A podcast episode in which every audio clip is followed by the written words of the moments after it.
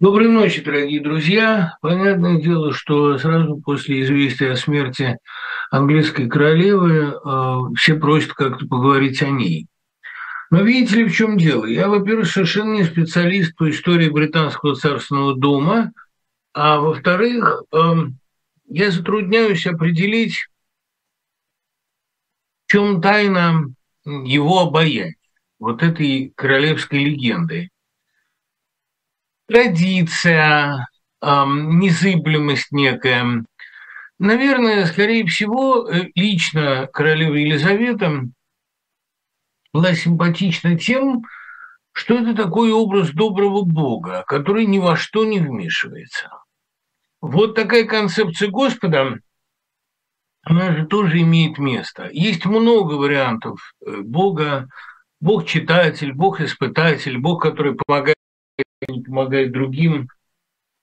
Ну, потому что разные есть варианты теодицеи, и каждый старается Господа как-то объяснить себя а, сообразно своим эстетическим предпочтениям. Уж простите, я все-таки буду курить, раз уж у нас нету никакого официального статуса, мы можем себе позволить, по крайней мере, одну компенсацию этого, вести себя в эфире как заблагорассудится, но, разумеется, в рамках приличий. Так вот, эм, королева Елизавета – это образ такого бога, доброго бога, безусловно, старого бога, абсолютно бессильного, который ни во что не вмешивается и занимается чистой благотворительностью. Ну, ему представляются премьеры. Она успела последнего в своей жизни британского премьера стоя принять за день до смерти. Ну, периодически э, к ней обращались за советом и воспоминаниями. Периодически она занималась благотворительностью, у нее были свои программы, она кому могла помогала. Я могу себе представить Господа, который занимается благотворительностью, который смотрит на все с бесконечной печалью, а сделать ничего не может. А в мире резвятся какие-то силы, и самое удивительное, что дети этого Бога, то есть будущие короли, тоже ничего не смогут сделать. То есть а Бог – это какой-то такой рудимент старой веры, который сегодня на пенсии. Это, э, конечно, концепция Господа, которая меня совершенно не устраивает, но привлекательность этой концепции я понять могу. Вот британская королева а это именно зрелище очень доброго, очень старого ни на что не способного человека, способного все понимать. Но опять-таки, ведь, понимаете, в огромной степени это не ее заслуга, это такой статус, который британцы себе зачем-то придумали. И я могу себе представить, зачем они ее придумали. Но мне кажется, последняя английская королева, которая реально влияла на положение в стране и мире, была королева Виктория. Такого влияния, боже упаси. Она влияла 70 лет и превратила Британию в свою такую да, резиденцию Винзорской вдовы, Уидоу Уинзер, э, которая абсолютно задушила э, свободную мысль. То есть искусство, наоборот, процвело, как оно всегда процветает при застое, а нравы, они сильно испортились. И лучшим выражением викторианства стал мрачный Лондон Диккенса, если не Джек Потрошитель. Так вот, когда я на это на все, значит, с некоторым ужасом смотрю, я понимаю, что позиция Божьего невмешательства, она как-то более гуманна, наверное. И вообще, э, как ни странно, первое, что делают люди, как только они обретают какую-никакую свободу воли, они выгоняют Господа. Э, вот, кстати говоря, когда Януш Корчик, мой безоговорочно любимый педагог и один из любимых писателей, когда Януш Корчик довел демократию в своей школе до известной свободы, до известного совершенства, первое, что сделали его ученики, это выгнали его. Правда, ну, в 30-е годы это была известная история. К сожалению, все факты биографии Корчика и его педагогические системы известны у нас гораздо меньше, чем его судьба трагическая. Но это было. А вот потом его, правда, позвали назад. Так, кстати говоря, с Богом та же примерная история, потому что люди, получив свободу просвещения, первым делом отреклись от Бога, а потом поняли, что без него не очень получается. Такой праздник непослушания. И вот как мне представляется, насколько я могу судить об английской жизни, хотя в Англии я, наверное, прожил в совокупности полгода в разное время, не более. Наверное, нужна инстанция, перед которой стыдно. Перед королевой э, стыдно было. То есть э, она не решает ничего. Она могла по, по Конституции, по, по своим правам, по конституционной монархии, она могла оставить Брекзит. Я на это надеялся. Она этого не сделала. Она может иногда вмешаться, если что-то совсем не по ней, она может сделать политическое заявление, она может вернуть себе политическую власть. В конце концов, в антиутопии Сью Таунсенд мы с королевой э, была вот такая попытка отказа от монархии, и ничем хорошим это там не кончилось. Но Хотя э, британская королева абсолютно связана Конституцией по рукам и ногам, одну вещь она сделать может. Вот перед ней стыдно, потому что она соблюдает этикет, соблюдает ритуалы, она не может себе позволить не присутствовать на протокольных мероприятиях, она не может позволить себе есть руками, она не может себе позволить ругаться при журналистах. Но иными словами, какие-то кодексы, какие-то рудиментарные правила хорошего тона, а она соблюдает. Но это как у Житинского, когда Господь обращается к людям, он может сказать только одно. Не забывайте чистить зубы. Вот э, я боюсь, что здесь та же ситуация. Нужна инстанция, как был Горбачев. Инстанция, которой иногда бывает стыдно посмотреть в глаза. Сегодняшняя Россия – это такой апофеоз бесстыдства, и она находит в этом бесстыдстве даже некую радость – и если бы там была некая институция, некая инстанция, перед которой совестно, наверное, э, полнота картины была бы не той. Это было бы нарушением стилистического единства, это было бы нарушением, так сказать, гегелевской концепции прекрасного. Это была бы уже не та Россия. Но э, отсутствие этой инстанции, оно ведет к какому-то особенно зловонному, особенно полному падению. Но я действительно не знаю в современной России – ну, ни одного морального авторитета, ни одного человека, который бы соблюдал а, более или менее последовательную, а, ну, кроме, конечно, нескольких правозащитников, последовательную картину мира. Ну вот, кстати, однажды Наум Нин на мой вопрос, с кем работает Подробинник, ответил очень точно, он работает эталоном. Это не так мало. Надо работать эталоном, надо демонстрировать эталонное поведение диссидента. Никаких компромиссов. Это важная э, должность. То есть ну, нужно, чтобы э, иногда существовала оглядка на человека, который ни в чем себе не изменил. А ни под пыткой, ни под угрозами, ни после там, попытки его купить и подкупить, там, перестройкой и гласностью. Ну, я думаю, что королева Елизавета э, не сама по себе а статусна, она являла собой, и следующий британский король будет это вынужденно собой являть, а пример абсолютной традиции британской, перед которой, вот, перед которой должно быть стыдно, перед которой нельзя а, сподличить, сглупить, там, проявить слабость. Это есть очень э, внятно, эта линия прочерчивается, когда Черчилль рассуждает в своей шеститомной истории Второй мировой войны, когда он рассуждает о британском характере. Это знаменитая сцена, когда он спускается в бомбоубежище и видит, что там все шутят, потому что паниковать они не могут себе позволить. Или, например, там, помните, когда у Куприна в Гамбринусе английские моряки запевают «Никогда англичане не будет рабом», и все встают непроизвольно – Потому что есть что-то такое а, в этой а, последовательности римской. И эм, э, Герцен издевался, кстати, над этим гимном. Он писал, ну что это вот сказать, англичанин никогда не будет рабом. Это все равно, что публично спеть «меня, меня, меня не съездит в рыло, никто, никто, никто». Ну, я понимаю его иронию, потому что в России сказать «никогда не будешь рабом», но это нельзя, в тюрьму от шумы не зарекаются. А вот англичанин поет, что он никогда не будет рабом. Это, да, такой, наверное, такой своеобразный нравственный кодекс, который может быть и хрупок, и беззащитен, а иногда беспомощен, но все-таки он есть. Поэтому он а, производит некоторые впечатления. Я сейчас скажу, что я пиарю англосаксов, но я же много раз говорил, если человек употребляет слово англосаксы, с ним можно дальше разговоры не поддерживать. Там, а англосаксы, геополитику, тут недавно Значит, один профессор ищет для своего вуза преподавателя геополитики. Я ему написал, а преподаватель алхимии, магловедения вам не нужен? Я готов, если что. Потому что, ну, преподавать геополитику – это еще хуже, чем преподавать алхимию. Алхимия просто уже наука, а геополитика – это еще наука вредная, убийство. Ну вот, плюс к тому английская королева продемонстрировала замечательную модель а, поведения, когда она принимала Гагарина, Гагарин вынул лимон из чая и съел, она тоже вынула лимон из чая и съел. Вот это правильное поведение, такой эталон светского поведения. Кроме того, а, ну, это общее место, но с ней всегда было о чем говорить. Она могла поддержать абсолютно любой разговор. Любите ли вы фильмы Кшиштофа Кислевского? Только что посмотрел Веронику, ну, «Двойную жизнь». Мне показалось, что это европейский линч до всякого Малхолланда Драйва, но только линч мне нравится, а Кислевского я не понимаю. У меня та же история. Я уважаю Кислевского, но я его не понимаю.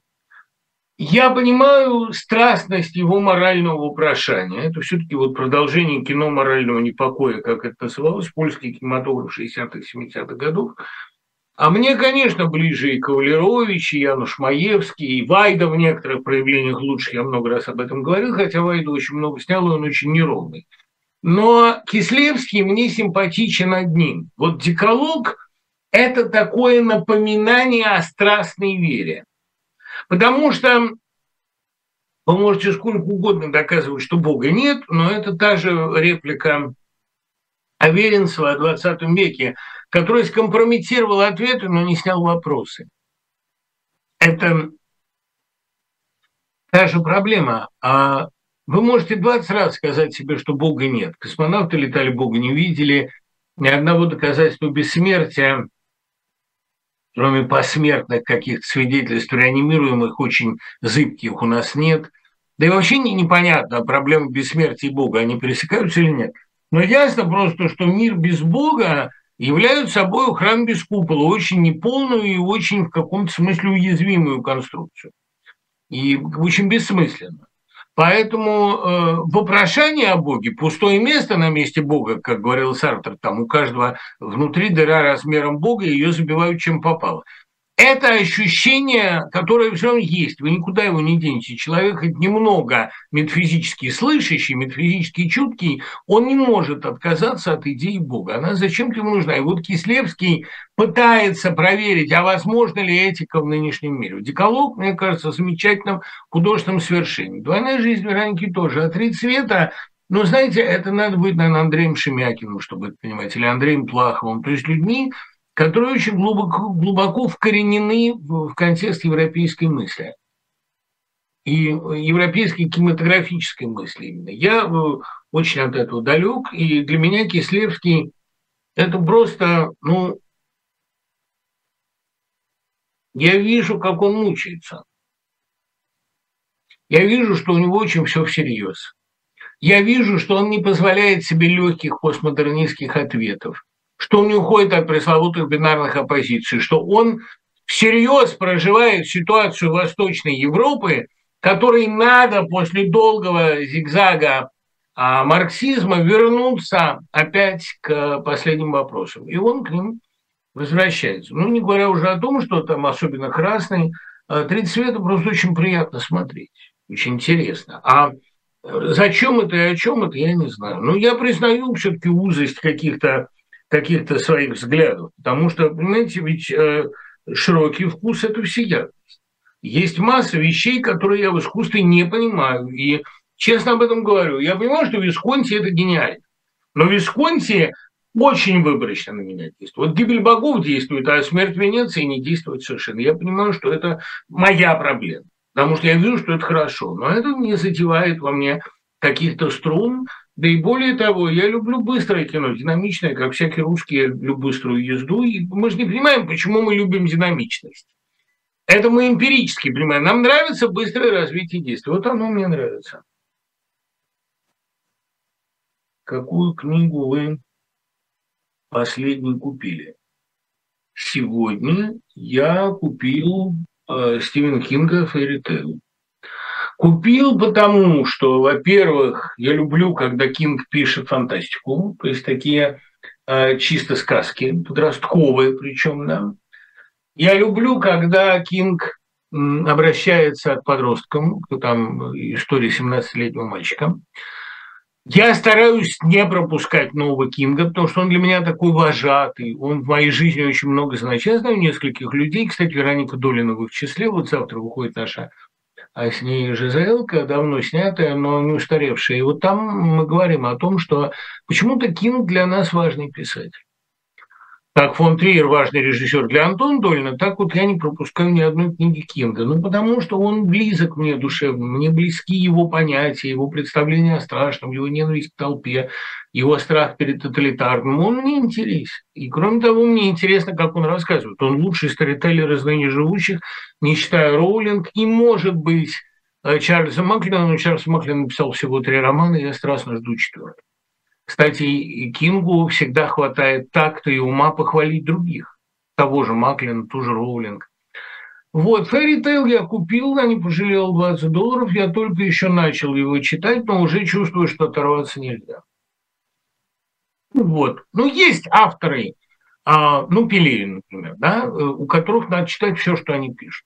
А, как говорил Лев Анинский, мне не важно качество написано, мне важно, что с ними происходит. Что происходит с Кингом, мне очень интересно. Он чуткий человек, и он понимает, что происходит. Саммерс мне понравился, кстати, предыдущий роман. Ну и потом, понимаете, Кинга тоже все-таки вот не оторвешься, приятно читать. Я никогда не забуду, как свое первое такое сквозь американское путешествие, когда мне надо было на автобусе пересечь всю Америку с запада на восток и обратно в Грейхаунде – и это было довольно трудно, а денег на самолет не было, а у меня было пять заданий, которые я должен был в этой поездке выполнить.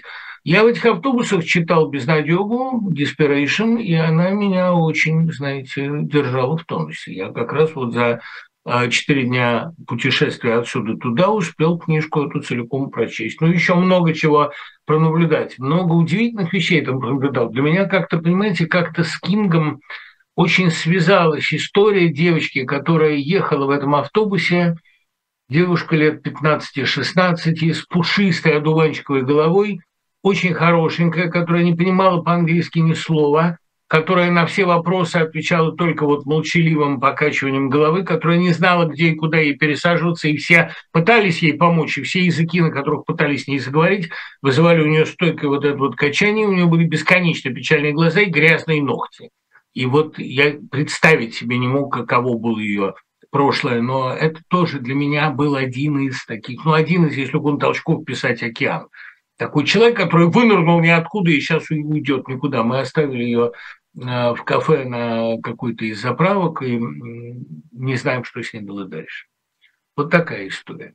Э, Кинг напоминает нам о том же, о чем напоминает нам и Бог, что мир не до конца понятен как-то и слава богу. Да вот эту вот книгу я купил. Кстати, я купил книжку его сына Джо Хилла «Черный телефон», и там, по крайней мере, шесть рассказов из э, десяти. Очень классно. Ну, как классные. Понимаете, они все слишком поэты, как Гейман.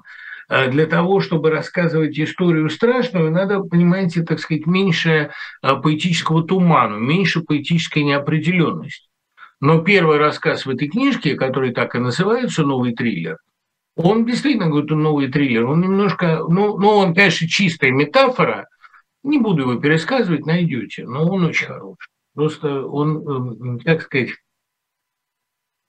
это удивительное сочетание поэтической туманности и физиологической ужасности, там этот пуговичник с вшитыми глазами, довольно страшно, но при этом я чувствую за этим вот тоже беспокойство, тоже anxiety высокого рода, переведенную в поэтический план который мне бесконечно интересен. А, о, Юльгерштейн, привет вам, Юльгерштейн, люблю вас.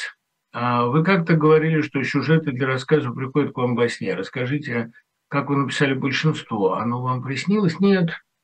А, вот э, мне пришла первая фраза. Я не знал, как написать вторую.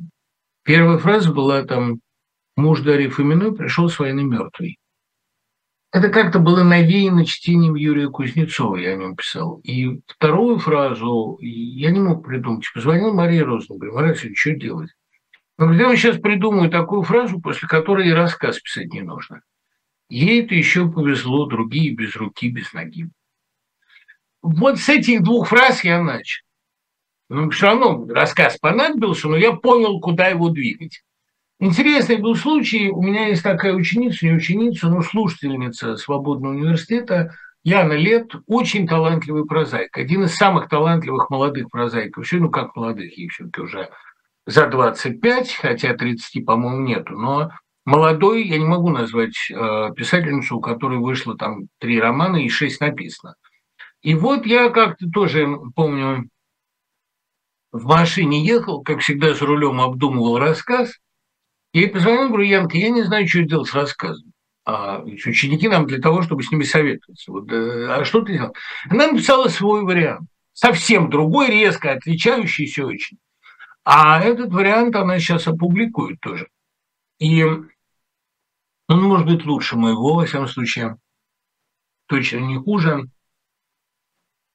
Но Яна сакцентировала там совершенно другие вещи. И она, когда мне его прислала, я прочитала мой, говорит, слушайте, а почему мы так по-разному истолковали тему? Ну, наверное, потому что я мальчик, а ты девочка. Вот, как от этих различий никуда не денешься. Но она сильно написала очень. Интересно, что в моем рассказе герой ничего не чинит, а у нее, наоборот, чинит все, занимается постоянно подчинкой. И то, и другое можно обосновать. Хочется почитать что-нибудь похожее на ваш сборник «Прощай, кукушка», когда мы можем надеяться на выход новой коллекции снов. Вы э, могли бы на него надеяться уже сейчас, потому что книга рассказов большинство написана. Один из рассказов из этой книги выйдет сейчас в «Русском пионере» уже вышел. «Зависть» он называется, я его очень люблю. А другие рассказы ну, лежат у меня в столе, например, лежит там продолжение «Далекой радуги».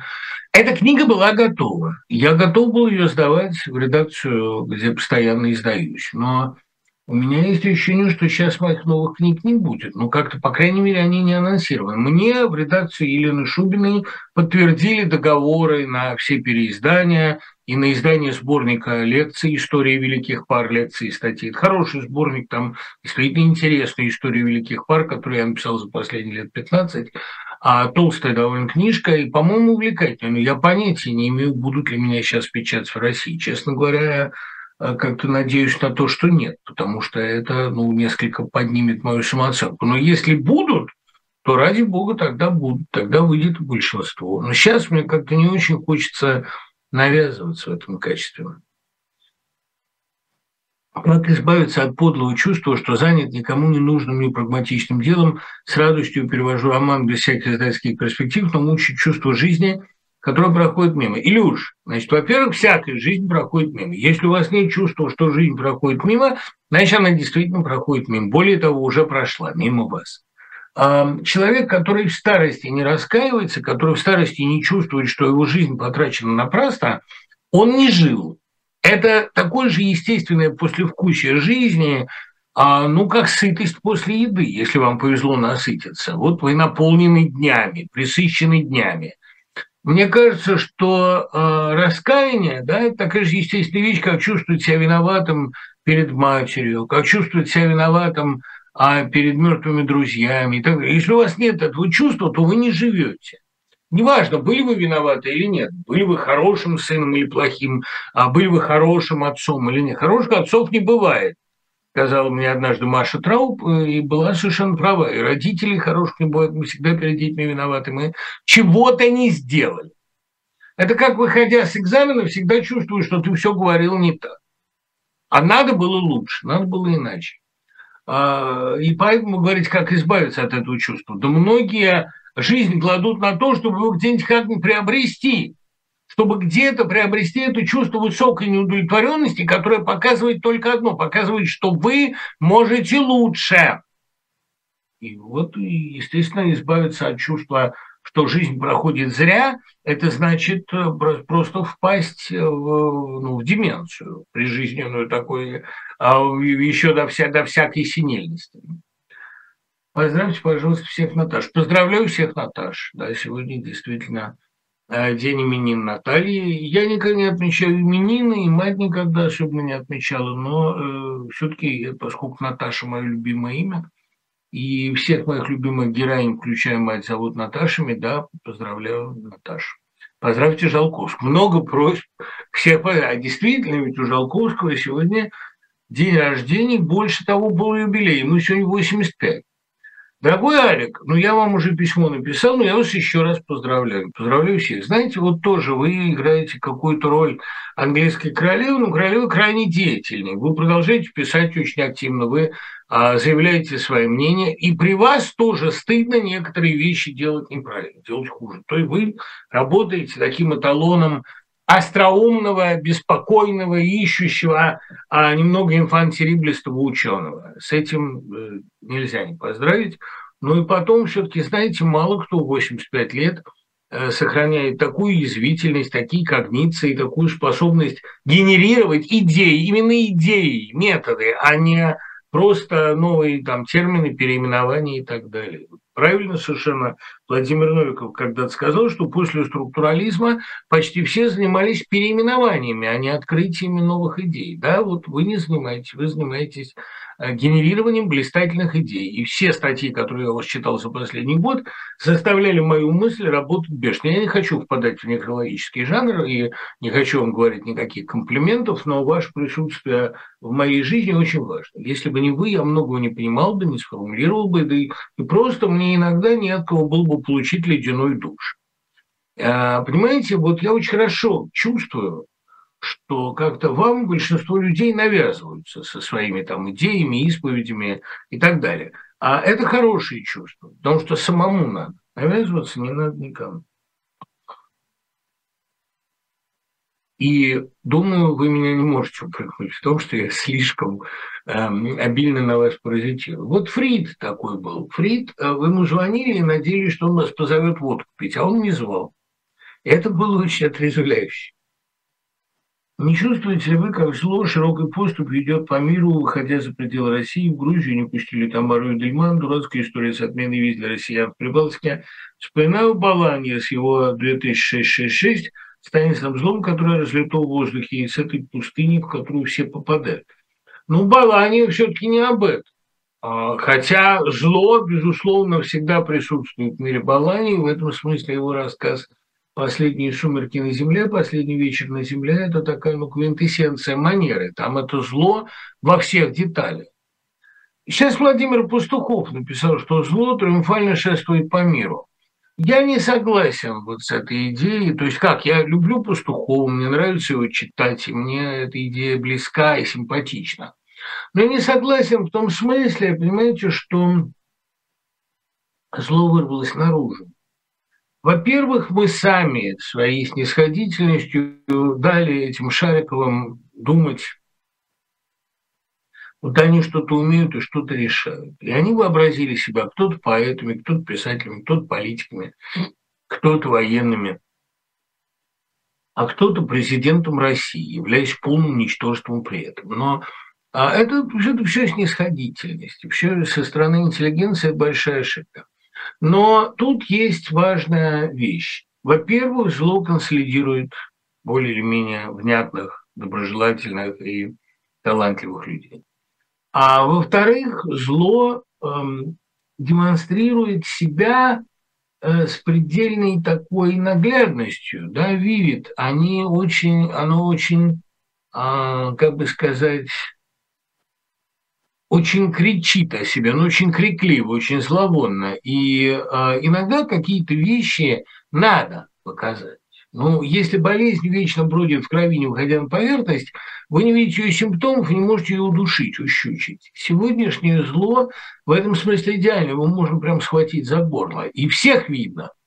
Всех можно запомнить. Со всеми свести счет. Это полезное чувство. Э, зло не должно оставаться неотомщенным. И кроме того, еще есть тот стимул, понимаете, что Россия очень долго была беременна. Или, скажем так, ее долго тошнило, но никак не рвалось. Ее вырвало. Да? Конечно, зрелище человека, которого рвет, оно неприятно, даже начинает тошнить самого. Но, с другой стороны, то облегчение, которое весь мир испытывает, это то, что лопнул этот нарыв, оно тоже значимо. И я не думаю, что, э, вот, во всяком случае, я не согласен э, с мнением Пастухова, что это на годы. Нет. Я вижу уже ту сетку трещин, которая это покрыта, и я вижу, как не, не вооруженных силах Украины дело, я вижу, что люди в России чрезвычайно устали бояться. Вот усталость от страха – это великое чувство. Когда ты устаешь приноравливаться, когда тебе надоедает компромисс, когда тебе больше не хочется с этим злом, а, не скажу мириться, а ему, ему нравится. Это вот великое дело. Почему я должен доказывать свое право на существование людям, не имеющим права на существование? Что происходит в вашем продолжении далекой родины? А там я задался вечным вопросом, каким образом спас этот э, Горбовский. Он же выжил. Мы понимаем, что он действует после далекой родины. Значит, с ним что-то произошло. Волна прошла, из-за волны доходили сигналы. А что волна сделала с людьми? Вот с этими фаустианскими людьми, которые устремились к познанию и забыли при этом, что они будут делать. Вот э, а что случилось после того, как прошла волна? Стал ли он похож на Камила? А, ну, там довольно страшная история. Там он изменился сильно. Сегодня же многих поздравили, а с чем можно поздравить всех нас слушателей Одина прямо сейчас? С тем, что вы слушаете Одина. Вы сделали правильный выбор. Эм, как говорится, ваша пичка купила бы тампекс. А если говорить серьезно, ну давайте поздравим друг друга с тем, что мы живы, во-первых, и с тем, что мы вместе, во-вторых. И у нас сохранился здравый смысл, мы продолжаем какие-то делать дела.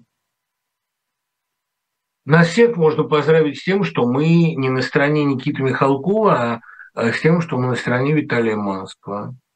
А условно говоря, хотя там у нас свои претензии к Виталию Манскому, но с ним мы разберемся. Мы, э, нас всех можно поздравить с тем, что мы не Никита Михалков. Я, э, раз уж вы попросили вас всех с чем-то поздравить, но всем же хочется позитивчика, а, я вас сейчас поздравлю. Это знаменитый текст Чехова, вы его знаете, конечно. Он называется «Покушающимся на самоубийство. Жизнь прекрасна». Жизнь – пренеприятная штука, но сделать ее прекрасной очень нетрудно. Для этого недостаточно выиграть 200 тысяч, получить белого орла, это вот такой будущий мостик к палате номер 6, помните, когда мания орденов, жениться на хорошенькой, прослыть благонамеренным, все эти благотленные поддаются привычке. Для того, чтобы ощущать в себе счастье без перерыва даже в минуты скорби и печали, нужно а, уметь довольствоваться настоящим, и радоваться сознанию, что могло быть хуже, а это нетрудно. Когда у тебя в кармане загораются спички, благодаря небу, что у тебя в кармане не пороховой погреб, когда к тебе на дачу приезжают бедные родственники, торжество и восклицай, хорошо, что это не городовые. Когда в твой палец попадает зануда, зануда, радуйся, хорошо, что не в глаз. Если твоя жена или своячница играют гаммы, то не выходи из себя, а не находи себе место от радости, что ты слушаешь игру, а не кошачий концерт или вой шакалов. Радуйся, что ты не лошадь коножелезки, не коховская запятая, ну, бацилла туберкулеза, не трихина, не свинья, не осел, не медведь, которого будет цыгане, не клоп. Радуйся, что ты не хромой, не слепой, не глухой, не немой, не холерный. Радуйся, что в данную минуту ты не сидишь на скамье подсудимых, не видишь перед собой кредитора и не беседуешь о гонораре с турбом. Если ты живешь в не столь отдаленных местах, то разве не быть счастливым от мысли, что тебя не угораздило попасть в столь отдален? Если у тебя болит один зуб, то ликуй, что у тебя болят не все зубы. Радуйся, что ты имеешь возможность не читать гражданина, не сидеть на санизационной бочке, не быть женатым сразу на трех, когда тебя ведут в участок, прыгай от восторга, что тебя ведут ты в гиену огненную, если себя секут березой, Дрыгай ногами и восклицай, как я счастлив, что меня секут не крапивой. Если тебе изменила жена, радуйся, что она изменила тебя, а не отечеству. Последуй, человече, моему совету, и жизнь твоя будет состоять из сплошного ликования. А насколько Чехов серьезен, серьезен, понимаете, а, хуже может быть всегда всегда может быть хуже. Но дело даже не в этом, это рабское такое, конечно, самоутешение, что может быть хуже. Но э, как-то, понимаете, надо немножко быть и благодарным. Вот, вот с этим я вас всех поздравляю. поздравляю. Тем более, что вы можете не читать гражданин. Ну, замените его там на взгляд, я не знаю, на, на комсомольскую, прости господи, правду, там, да, на а еще какую-то. Можете не смотреть этого побитого, как его зовут, забыл. Сколько страниц из книги вам нужно прочитать, чтобы сделать вывод, что дальше не стоит? Один абзац. У меня нюх на эти дела, ребят, потрясающий. Вот я сейчас новую писательскую школу набрал, и они все удивляются, откуда я все про них знаю. Один абзац, понимаете, чтобы понять вкус моря, его выпивать не обязательно. Я вот Натаниэль Уэста открыл, я его не знал. То есть я знал, что был такой писатель. Ну, я, значит, это просто мне понравилась обложка. Я в книжном магазине в Барансе-Ноблесе открыл а, значит, это две повести Натаниэля Уэста, там «Подруга скорбящих» и вторая забыл, это голливудская. С первого абзаца я понял, да, это мой писатель. Понимаете, у него каждая следующая фраза стоит под углом предыдущей. Он все время меняет манеру. Каждая следующая фраза отрицает предыдущую. Поэтому его романы вот такие. Ну, тоненькие, но какой писатель был, ребята, какой писатель. Даже надо бы про него дилетант написать. Потому что, понимаете, после него начинаешь как-то понимать, что репутация Хемингуэя и даже репутация Фолкнера немножечко раздут, немножечко раздут. Как вы относитесь к Шейбану? Да, честное слово, как-то мне его юмор кажется не смешным, но не могу читать. Но я понимаю, что он талантливый человек. Ну, я же говорю, мое восприятие очень ограничено. Почему покончил с собой Борис Рыжий? Ну, знаете, если бы мы это знали, а, но на самом деле мне кажется, что он должен был совершить некий скачок, выпрыгнуть из себя, из своей манеры, но как-то то ли его сил было в тот момент недостаточно, а повторяться он не хотел, то ли не оказалось рядом человека, который бы мог ему в этом помочь, но поэту, к сожалению, никто же никогда не может помочь. Понимаете, это а, наивная мысль, что поэту кто-то может а, руку протянуть да, и перепрыгнуть через пропасть в следующий этап. Вот у Гумилева, Гумилев же вообще развивался телескопически, как вот удочка выдвигается, он как удилище, он этот спиннинг очень чувствуется у него, понимаете, он а, между книгами у него всегда бесные. И он перепрыгивает эти пропасти. Но иногда для этого Африка нужна, иногда для этого нужен брак с Ахматовой, поэтому он так к нему стремился, а вовсе не потому, что он так и любил. А ну, любил это дело, дело другое. Иногда и для этого нужен разрыв с Ахматовой. У поэта же своя логика. Вы у писателя тоже. Все, что делает писатель, он делает для того, чтобы обрести новую манеру. Толстому для того, чтобы обрести новую литературную манеру, понадобилось построить собственную секту. Но эта секта совершенно э, не важна на фоне его поздней прозы. Это иногда, знаете, для того, чтобы написать «Смерть Ивана Ильича», надо пережить Арзамасский ужин. Дело, что там, «Смерть Ивана Ильича» мне представляется не самой сильной книги Толстого. Вот «Отец Сергий» – это да. Но, тем не менее, э, все время прыжки, и никто тебе руку не протянет. Я думаю, что просто э, Рыжий какой-то момент почувствовал недостаточность своих возможностей для следующего шага. Потому что шаг должен был быть очень большой. Приходилось отрицать очень удачную манеру, перейти очень далеко. Но сумел же Пастернак ценой там, пяти лет молчания – достигнув высшей выразительности и а, при этом смысловой концентрации. В Спекторском, прыгнуть дальше, некоторое время писать, как он сам говорил, черт знает как, без черта действительно не обошлось, дикий цикл художнику там из двух стихотворений, а, дикие грузинские записки, но из этого получился вальс чертовщины, из этого получилась глухая пора листопада, ребята, из этого а, получился вальс со слезой.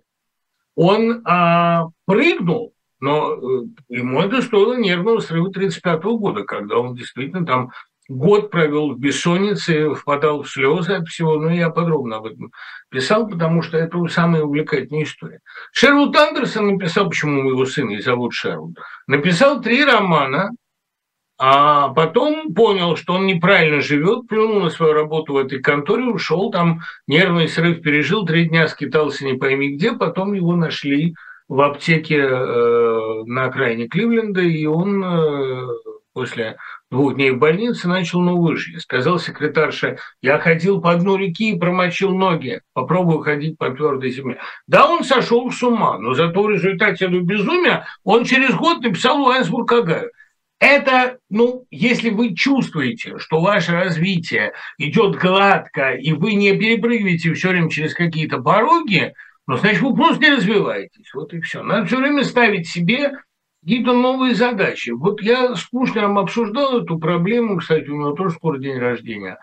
Это страшно сказать, но ничего, он, он героически справляется с возрастом и пишет все лучше совсем тоже простая манера. Сейчас стал такие грустные, вот совсем по Пастернаку, просто прозрачно печальный. Так вот, мы обсуждали с ним причину самоубийства Рыжего, я изложил ему эту версию, он говорит, нет, там 27 лет из-за такой ерунды с собой не кончают. Всегда можно подождать, и ты перепрыгнешь. Тебя перепрыгнет, тобой перепрыгнет, условно говоря. Но это хорошо Кушнеру, у которого этот процесс ломки, тоже, кстати, не всегда гладко, но шел сам собой. А он очень негладко шел. «Голос» абсолютно кризисная книга, «Таврический сад» абсолютно больная книга, просто раздрай, вы облако и сад, я только что из ада. Ну, действительно, стыдно смотреть в глаза облаку и саду. Ну, был такой период жизни. 84 год вообще кризисный. Таврический сад по сравнению с уже вполне гармоничными дневными снами, дай бог памяти, 86 года, книга довольно ровная. Но вот он скакнул. Да? И если у вас не возникает кризисов роста, значит, у вас нет роста. Такое у меня чувство. Рыжий просто, возможно, э, слишком э, серьезно воспринял творческую паузу. Дело в том, что э, когда ты в этой творческой паузе, все от тебя же требуют новых свершений. Вот об этом у Гумилева написана молитва мастеров. Да? «Сохрани нас, Господи, от всех учеников, что властно требует, чтобы на какой-то гений кощунственно искал все новых откровений. А поэту, как правильно говорит Пелевин писателю, помолчать полезнее иногда, чем говорить. Не писать так же важно, как писать. Если я чувствую, что мне не хочется писать новый роман, я лучше проживу его, я доживу до него, пока он хлынет сам. Просто Слава тебе, Господи, я могу себе позволить не зависеть от издательской конъюнктуры, и более того, от того, печатают или не печатают меня в России. Читать меня в России будут. Найдется два-три человека, которые будут меня читать. Как вы прокомментируете статью Тургенева «Гамлет и Дон Кихот»? Согласно мнением Толстого, что у Тургенева сомнения сменяются открытием истины? Нет, я не думаю, что он открыл истину. И вообще Тургенев, в отличие от Толстого, он был из тех людей, которые не впадают в эйфорию от нового этапа и не думают, что им открылась истина. И Тургенев уж точно секты бы не создал. А вообще состояние внутренней гармонии а, Тургеневу особенно не было знакомо. А, хотя у него была религиозность музыкальная, эстетическая, стихийная, на том уровне, который Толстому недоступен, например. Потому что Толстой, ну, Толстой как бы знает, что Бог есть, но не всегда его видит. Достоевский не видит его вовсе. А Тургенев с ним живет, в нем живет. Присутствие Бога у Тургенева везде. А, ну, оно разлито в пейзаж. Это музыкальное чувство. Понимаете, вот в этом смысле наверное, самый мощный религиозный рассказ – это рассказ отца Алексея, самый серьезный богоискательский роман – это отцы и дети. Ну вот Кирсанов видит Бога, я имею в виду Николай Петрович, Аркадий ничего не видит. Да? Аркадий вообще кутенок, птенец, который в белки попал. А вот э, Толстой, э, то есть э, э, э, Базаров, он не видит, но мучается. Он ощущает, что на нашем месте в небе должна быть звезда, мы чувствуем сквозняк от того, что это место свободно. БГ это очень хорошо выразил. Я думаю, что вот у Базарова и у героя, у Якова в рассказе отца Алексея есть чувство, что он отпал от Бога, и он от этого умирает. Тургенев, кстати, вообще, наверное, единственный, единственный, как мне кажется, писатель, у которого как раз вот чувство не истины, а чувство того, что все правильно, оно у него было. Поэтому он мог заниматься не вопросом о том, там, есть ли Бог, как Достоевский, да, а более сложными, более тонкими вещами. Например, почему, ну, блин, там, не хочу себя цитировать, но почему брюнетки в известной позе более страстны, чем блондинки, как говорит герой а, в Астромове, там, Вагенгейм говорит им, я уже уяснил для себя все главные вопросы мироздания и могу задаться вопросом, почему брюнетки в известной позе более страстны, чем блондинки. Вот это и серьезный вопрос, а все остальное мне уже понятно. Грубо говоря, Тургеневу все было понятно. Вопрос о Гамлете и Дон Кихоте – это частный вопрос о том, э, что, так сказать, продуктивнее, сомнение или действие. Он пришел к выводу, что Дон Кихот более симпатичный герой. Но любил он Фауста.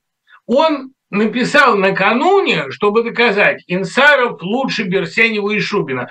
Но любит он Берсенева и Шубина. А Елена, пойдя за э, Инсаровым, она по-фустянски гибнет в этой ситуации. Ну, не гибнет, она исчезает. А это еще хуже. Она исчезает с нашего плана зрения. Для меня, кстати, финал накануне очень красноречив. И мой любимый герой Тургенева Шубин. А, и особенно то, как его играл Любимов. Послушайте радиопостановку, она сохранилась. А, а рюмочку вашу я видел. Нет, вот, понимаете, очарование Шубина, ну, Берсенев такой длинноносый, а тут ловатый, он не очень интересен. А вот Шубин – это гармонический персонаж.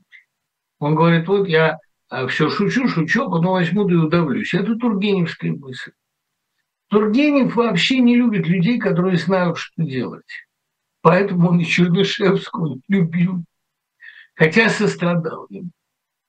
Тургенев самый мой любимый, самый гармоничный, самый э, для меня важный автор. А вот э, необычайно приятную фотографию прислали мне мои друзья, авторы романа «Финал», моя литературная команда, с которой мы этот роман написали, Шишканов, Журуков, Чекалов, ну, ну и примкнувший к ним замечательный наш куратор Арсений, куратор от этой самой от э, школы креативного письма, они сидят в рюмошной, а, нашей, на Никитской, и э, пьют за мое здоровье. Ребята, это, то есть не Арсений, а Аркадий, Аркадий Тесленко, которого я тоже очень люблю, он замечательный поэт, кстати. Ну вот, э, ребята, и вас, и вот Чекалова, который только что закончил новый прекрасный роман Чекалов. Если я не пишу, это не значит, что он мне не понравился. Мне он очень понравился, просто он слишком сложный, чтобы я мог свои чувства выразить. Ты растешь с каждой книгой, и я уже не могу за тобой поспеть. Я вижу, так сказать, только хвост, который где-то передо мной извивается в клубах пыли. Эта лошадь ускакала очень далеко. Но ты большой молодец, превосходный роман. Вот, и я желаю тебе успеха с его публикацией, где бы то ни было. Вот, и у нас такая сбилась команда хорошая, и единственная наша девочка Таня Матвеева с ее потрясающими лирическими главами, с ее мощными лирическими стихами. Вообще, знаете, время, когда мы писали роман, когда мы писали финал, это было очень веселое время. И мне очень нравится, что а этот роман так понравился спортсменам и спортивным комментаторам. Даже Вася Уткин его хвалил, не обидевшись на фигуру Жоры Басова, э, Жиробасова. Ну, э, хотя это не он, конечно. Но вообще я э, помню... Да, консультировал нас, конечно, один гениальный спортивный журналист, которого я даже не знаю, называть ли, потому что как бы у него неприятностей с этим не вышло. Но для меня работа над финалом была просто праздником. У нас была мощная творческая команда. И, ребят, я так рад, что вы сейчас сидите в рюмке.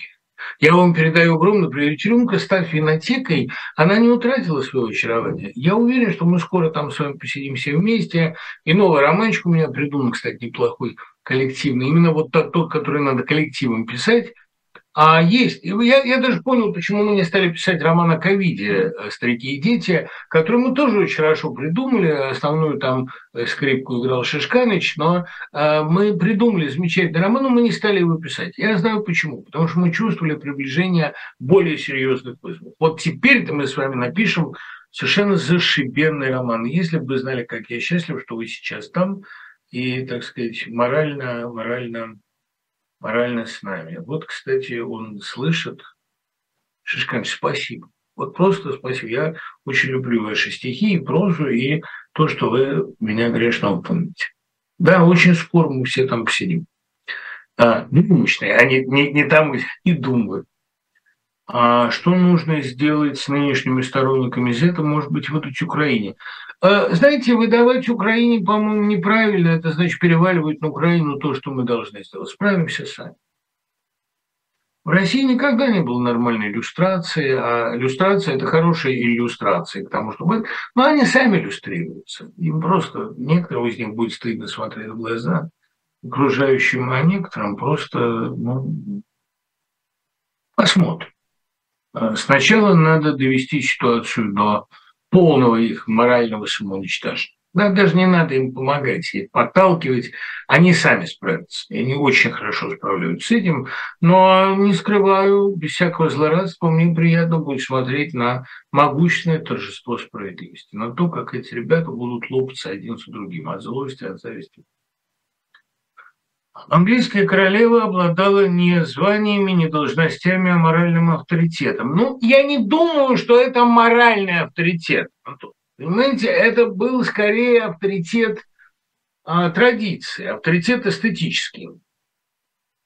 В каком-то смысле авторитет культурный. Она была очень культурным человеком. И будет ли следующий британский монарх таковым, а это не важно это он станет таковым. Он, войдя в эту нишу, будет обречен ей соответствовать. Беда в том, что в России нет такой ниши. В России очень мало ниш, которые делали бы человека порядочным. Например, в России практически нет ниши бывшей власти. Человек, который был во власти, ее добровольно покинул. В этой нише был один Горбачев. Человек, который добровольно ограничил свою власть или покинул ее, у нас человек либо теряет власть вместе с жизнью, либо, а, так сказать, как выражается Вика Иноземцева, попой а, въедается в кресло, грызается попой. А это так, довольно трагическая ситуация. А вообще ситуация бывшего монарха или монарха, ушедшего от власти, это и есть ситуация морального авторитета общества. Вот Владимир Владимирович Путин, он упустил шанс таким человеком стать. Если бы он в 2012 году бы не вернулся во власть, он бы сохранил за собой роль морального арбитра. А так он ничего за собой не сохранил, кроме ужасной репутации и при отсутствующей совести метро страха перед Почему в топ Яндекса попадают новости о читателях британских газет, поддерживающих Путина? А какие еще новости должны попадать в топ Яндекса? Чем им, собственно, про Балаклею, может быть, нет? Или, или какие-то новости о жизни оппозиции? Как-то так получается, что по королеве скорбишь по-настоящему. Вот уж подлинно народные героини. Связано ли это со сказочным сюжетом королевской семьи. Нет. Это связано с тоской по такой нише в России. Ну, нет ее, ну, нет, нет куда взять. Еще очень жаль. Um, прочел ваш рассказ «Инструкция», не сумел разгадать послание, оставленное в последнем абзаце, как не пробовал, получается бильберда. Я уже не помню, какая там фраза. Может быть, там ошибка зашифровки. Но, в принципе, если захотеть, там можно включить. Я, я правда просто не помню, ну, что вы хотите. Там, по-моему, а, она зашифрована тем методом, каким Мария Александровна Ульянова шифровала письма к детям. А те буквы, которые стоят не на своих местах, ошибки, образуют фразу. Но, может быть, э, это там неправильно. Я посмотрю. Верно ли, что Эмили Диккенсон и Артюр Римбо правильно поняли назначение поэта творить только для избранных и уходить в затвор? Сережа, нет, конечно. А, понимаете, в случае Диккенсона это было не добровольно. Я думаю, что это был такой ну, социальный аутизм до некоторой степени. Она не вышла замуж и придумала историю о мертвом женихе. Ну, это все они так придумали. Она была очень некоммуникабельна, она плохо ладила с людьми. По ее фотографии это видно, потому что единственный сохранившийся дагеротип нам это показывает. Потому что Эмили Диккенсон, она, ну, как бы на ее лице а отражается безволие и испуг, а в поэзии она отважна, гениальна, у нее мысль с такой скоростью работает, у нее, видимо, не работали вот какие-то приводные ремни между характером и поведением. Это бывает, как и личность была отдельно от внешнего выражения. Да. Она переписывалась с одним человеком, она напечатала при жизни там 5-6 стихотворений.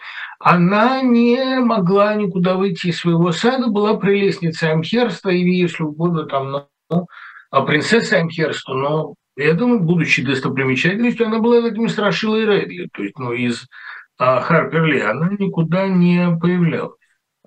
Вот. Поэтому так, так получилось, что Эмили Диккенсон, она ни в какой затвор не уходила. Она в нем органично жила. У нее э, была такая, ну, как вам сказать, да, сейчас отвечу. Так вот, э, случай Рембо совершенно другой. В случае Рембо это случай полного иссякновения, полного, ну, если угодно, исполнения, завершения поприща. Все, что мог, он сказал, все, что хотел, он сделал. И дальше стал реализовываться в другой области. Это стал там и контрабандистом, золотобычком, много чего сменил и умер в результате в те же 37 лет, то есть от участи поэта не ушел, но последние там 15 лет провел вне поэзии. А Римбо – это тупик. Причем это не его тупик, это тупик эпохи. То же самое случилось бы с маяком, если бы революция была разгромлена. Римбо, нельзя этого забывать, нельзя делать из этого юноша политичного а, поэт Муди, а он а, поэт коммуны. Он зависел от коммуны, он физически был тесно связан с коммуной. И разгром коммуны показал, что ему некуда расти, некуда жить. Он просто раньше других, быстрее других соображая, понял, что он уперся в тупик. И э, до некоторой степени весь декаданс повторил его путь в 80-е, 90-е годы – ну, Маларме был поэтому не хуже Рембо. Но до него, может быть, это медленнее доходило. Поэтому, скажем так, его умирание или умирание, скажем, Верлена, да, оно происходило чуть дольше. Латриамон вообще все понял в 24 года. Это еще раньше, еще задолго до Рембо. Это феномен гениального, рано созревшего юноши, который понимает, что жить некуда. В случае Эмили Диккенсона совершенно другой. Эмили Диккенсон писала до последнего дня и жила как поэт. А Римбо, как поэт, состоялся в 21 год, и все, и дальше нет. Могли ли у него быть варианты развития? Ну вот у Маяковского они нашлись. Благодаря революции он ушел в плакат, в рекламу, в какую-то прагматику, или вот в такие горькие, обреченные, отчаянные стихи, как про это, ну, в такую поэтическую фантасмагорию. Я думаю, что Рембо просто темперамента не хватало написать поэму. Он двигался к прозе. Может быть, это была бы проза такая, как его вот эти лето в аду, а как э, эти странные эскизы, там про зайца, который молился радуге после потопа, ну, такой сюрреализм. Может быть, он двигался в сторону Виана. А ведь французская проза в 20 веке, лучшее, что она дала, это не социальный реализм, хотя, конечно, конечно, я очень люблю Мартин Дюгара, но она дала сюрреализм. И лучшая французская проза – это патофизики, это Виан, это кино, это, наверное,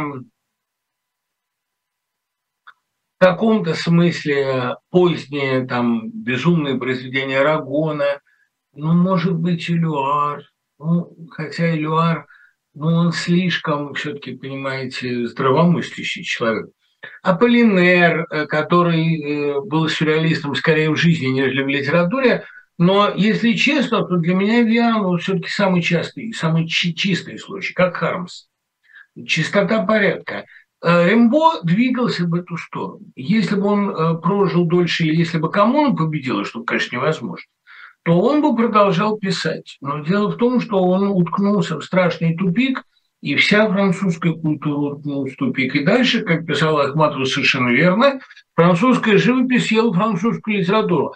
Надо было обладать талантом Золя, чтобы из этого сделать такую гениальную прозу. И то Золя находился в определенном метафизическом тупике. Вот странное дело, Золя уж, казалось бы, атеист из атеистов, биолог из биологов, хотя как художник он гораздо шире позитивизма – но он прыгнул а, в Лурд. Вот Лурд – самый для меня значительный его роман.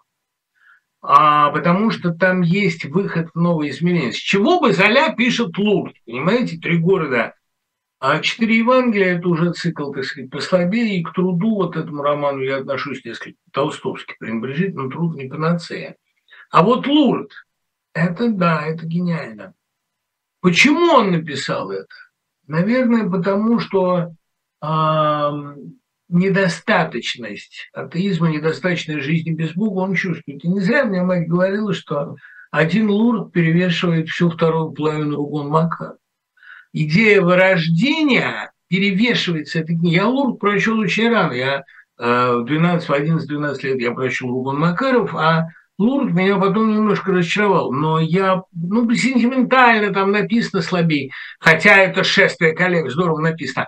Я потом подумал и решил, что все это был прорыв, это был выход в новое измерение, такой же, какой был выход Тарковского жертвоприношения, мет, чистую метафизику. Вот как Туровская сказала, он был так болен, когда это снимал, что это, да, это фильм перехода в новое состояние, но это состояние оказалось смертью.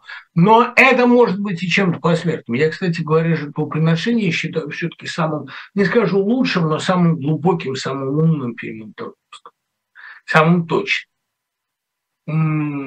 там не важно уже, о чем говорят. Там говорят ерунду всякую, но там не важно, о чем говорят. Там ключевая сцена – это когда он ночью едет к этой ведьме.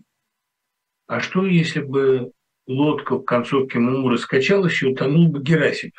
А Герасим не тонет, но если серьезно, то в каком смысле это и произошло? Он убил ее, освободился, но его свобода тоже похожа на смерть. Прежде Герасим умер. Вообще, если немножко не умереть а, в чем-то, то не будет и не будет и будущего. Как-то вот так. Как-то вот так.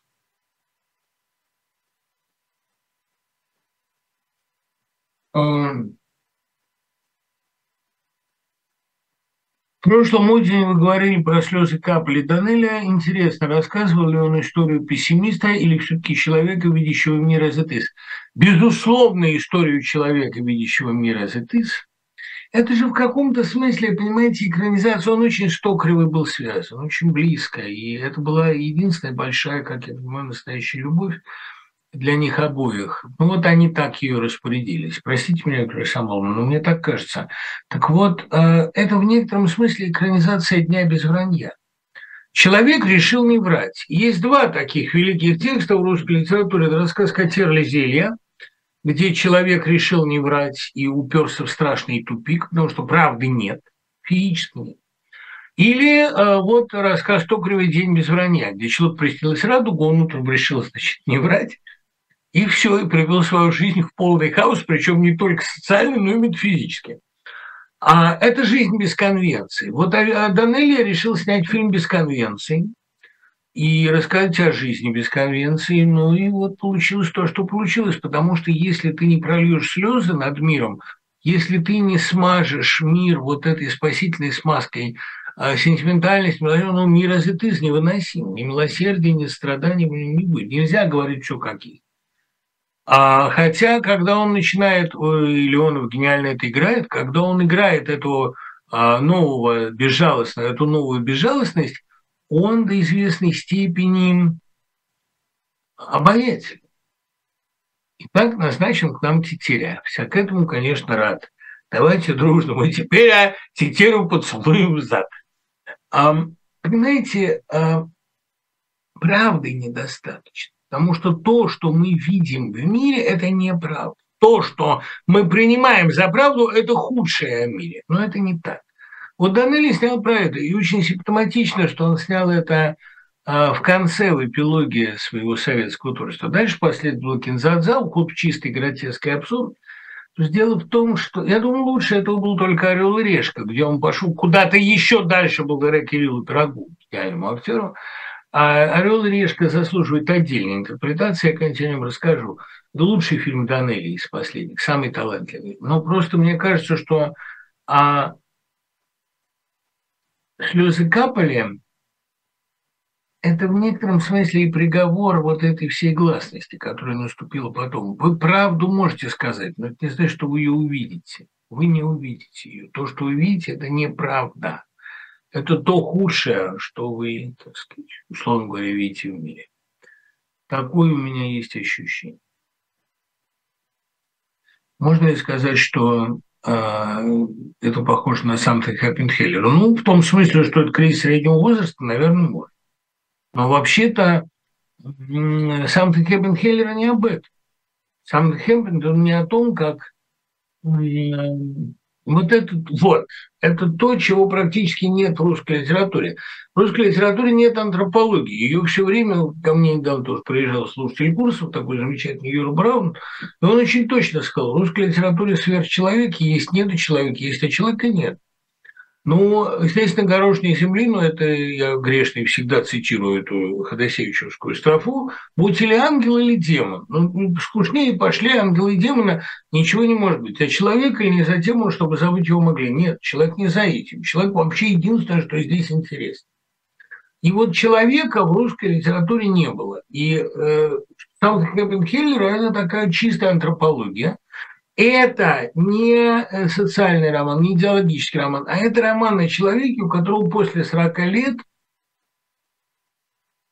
что-то случилось. Э, он почувствовал кого-то хрупкость себя и жизни. Не знаю о чем это. Ну вот о том чувстве недостаточности, да.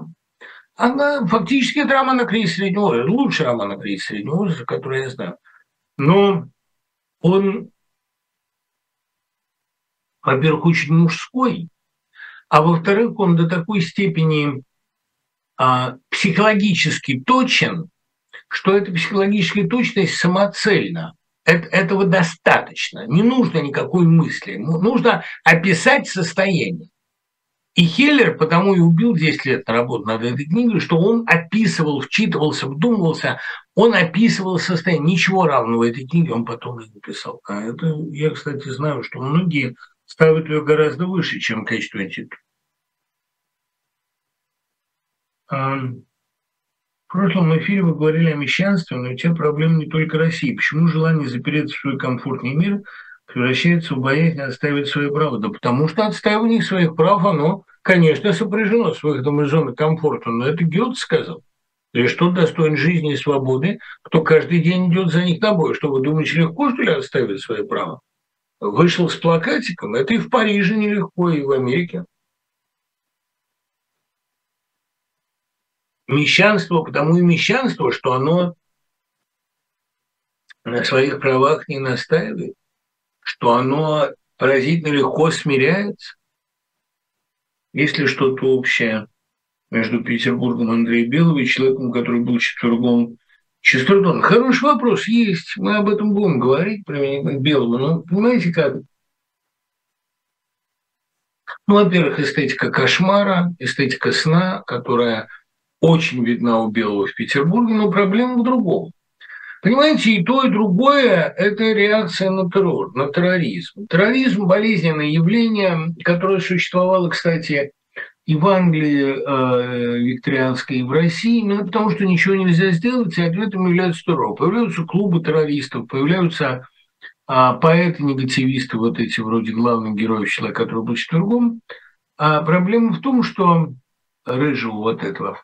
Проблема в том, что начинается такая конспирология доморощенная. Все везде а, предполагают террористический заговор, как герой человек, который был четвергом, предполагает, и, соответственно, предполагает его и А Андрей Белый действительно, Николай Аполлоныч Облеухов, он э, становится фигурантом заговора, участником заговора.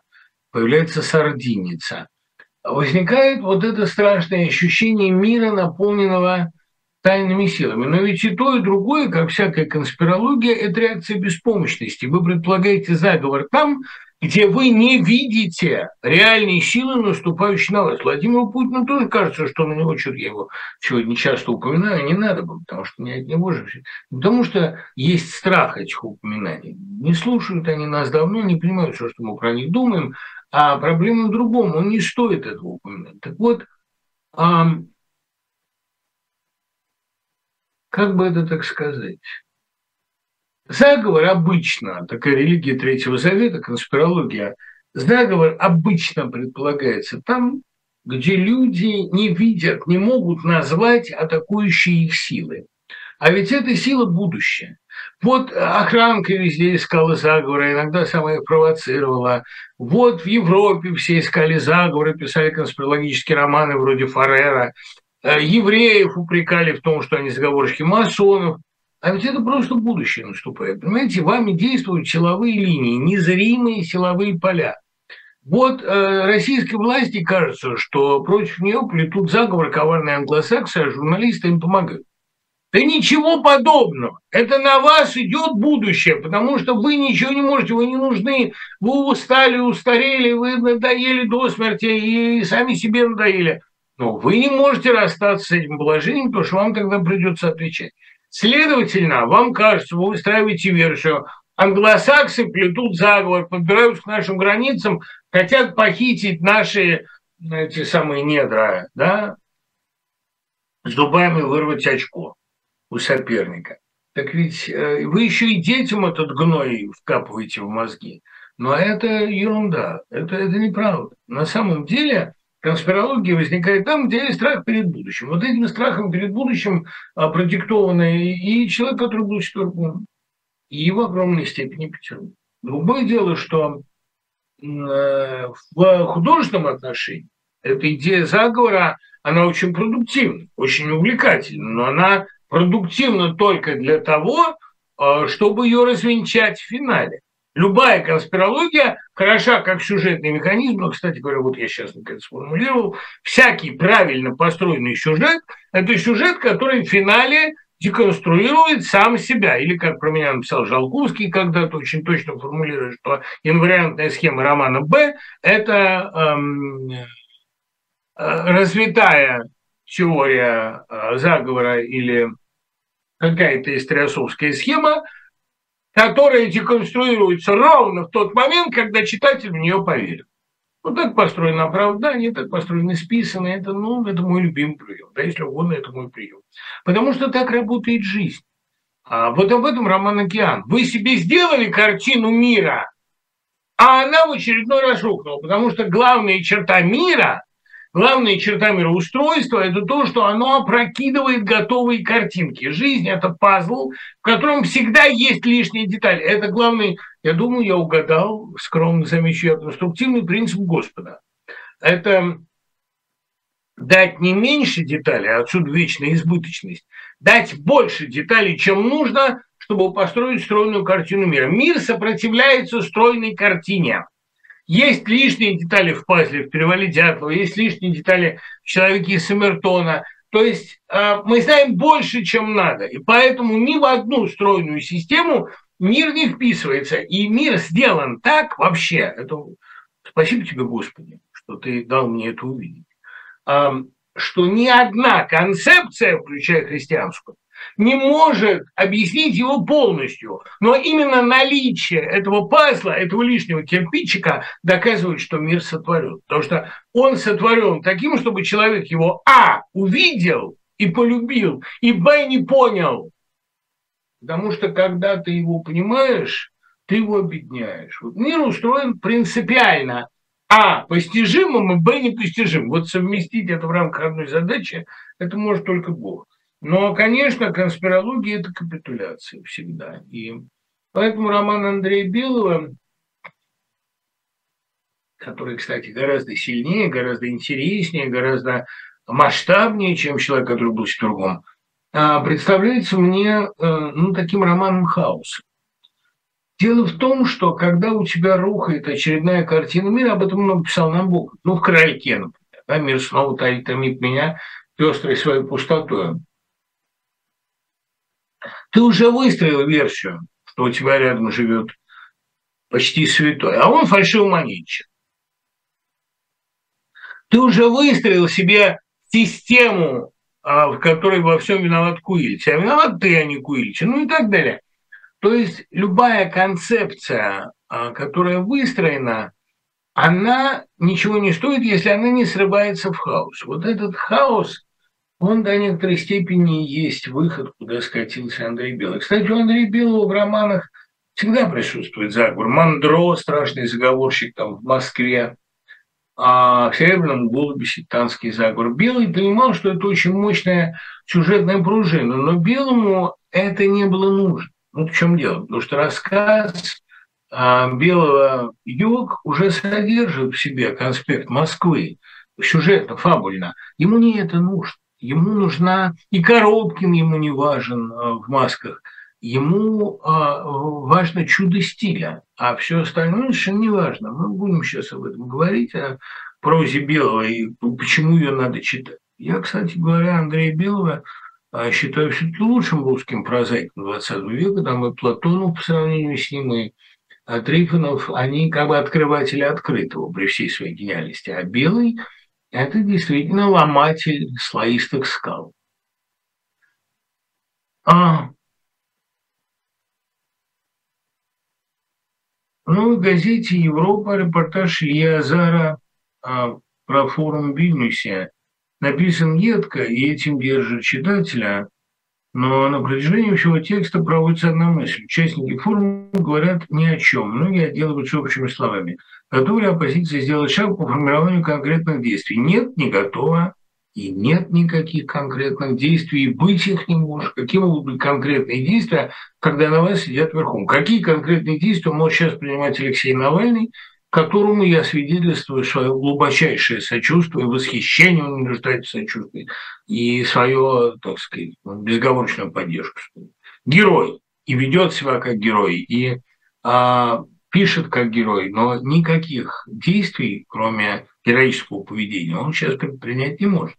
Легко очень иронизировать над этим форумом. Вообще над иммигрантами, иммигрантскими форумами, иммигрантскими надеждами очень легко иронизировать.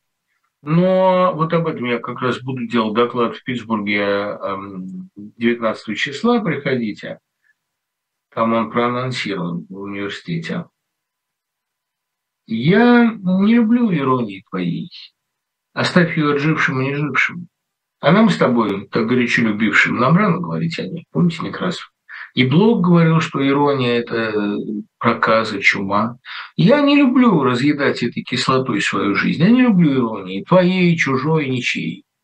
Потому что иронизировать над иммигрантами легко. Но иммигранты должны проводить свои форумы, разговаривать что-то. Но это как, понимаете, если соль перестанет быть соленой. Азару нравится иронизировать. Я очень уважаю Азара.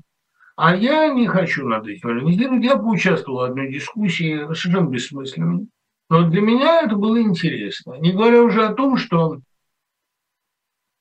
есть прок от твоего говорения, нету, а говорить надо. Просто надо говорить. И в этом заключается определенное благородство твоей позиции. Сидя на необитаемом острове, надо сочинять. Прочтет, не прочтет, но не важно, Бог прочтет.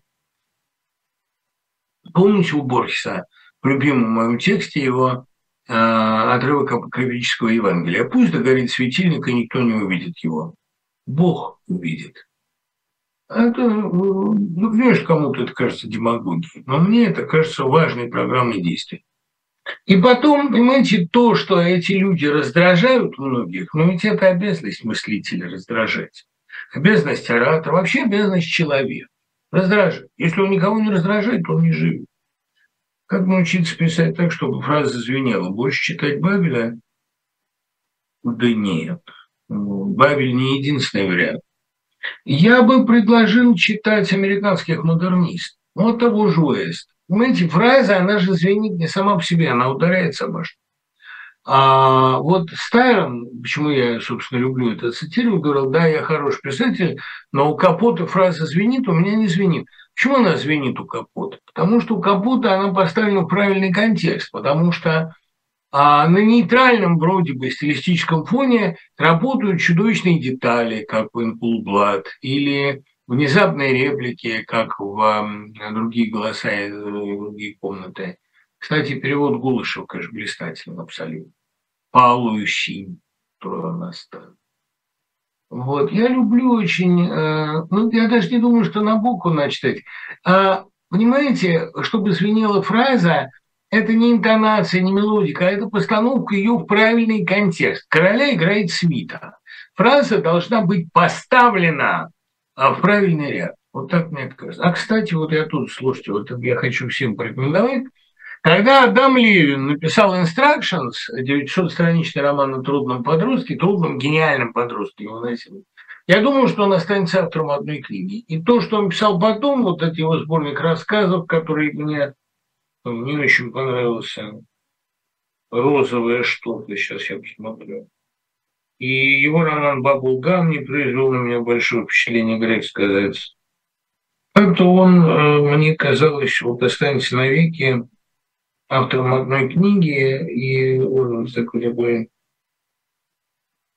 Да, значит, ход Пинк, ярко-розовый.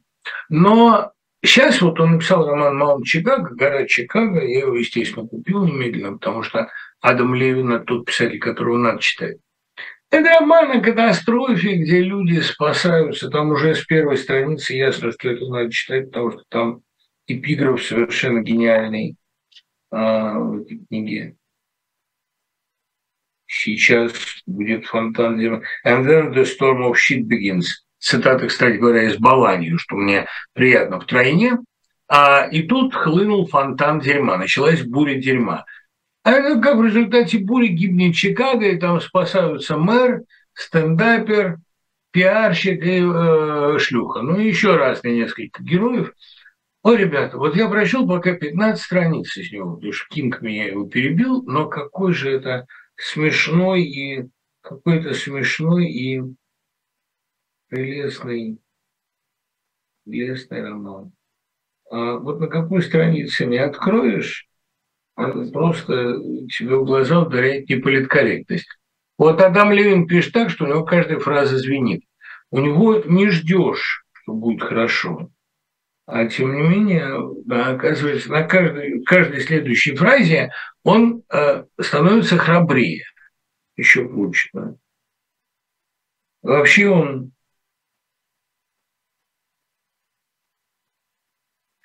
Его главная интонация – это вот не то раздражение, которое э, там, в ленинградской прозе 70-х. Нет, это настоящее раздражение на грани ненависти, физической брезгливости. Но, в общем, Адама Левина «Маунт Чикаго», прочтите, он мне нифига не платит за то, что я об этом говорю. Но вы спрашиваете про новую американскую литературу, я отвечаю, вот это шедевр.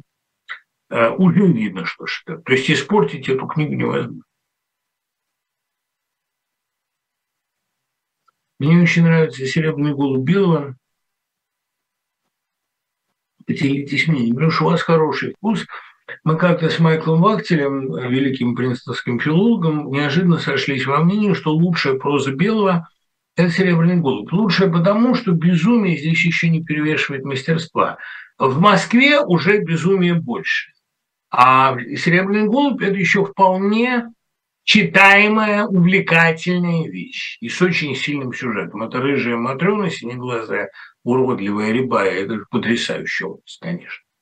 Вообще «Серебряный голубь» э, с Дарьяльским, вот эта метафора слабого человека, культура, как Эткинг его интерпретирует Александр, это грандиозное, конечно, явление. Ну и потом «Серебряный голубь» вообще, как все романы о сектантах, он жутко увлекательный. И там а, прекрасные, конечно, вот эти размышления о человеке из культуры, человеке из интеллигенции, идущем в народ.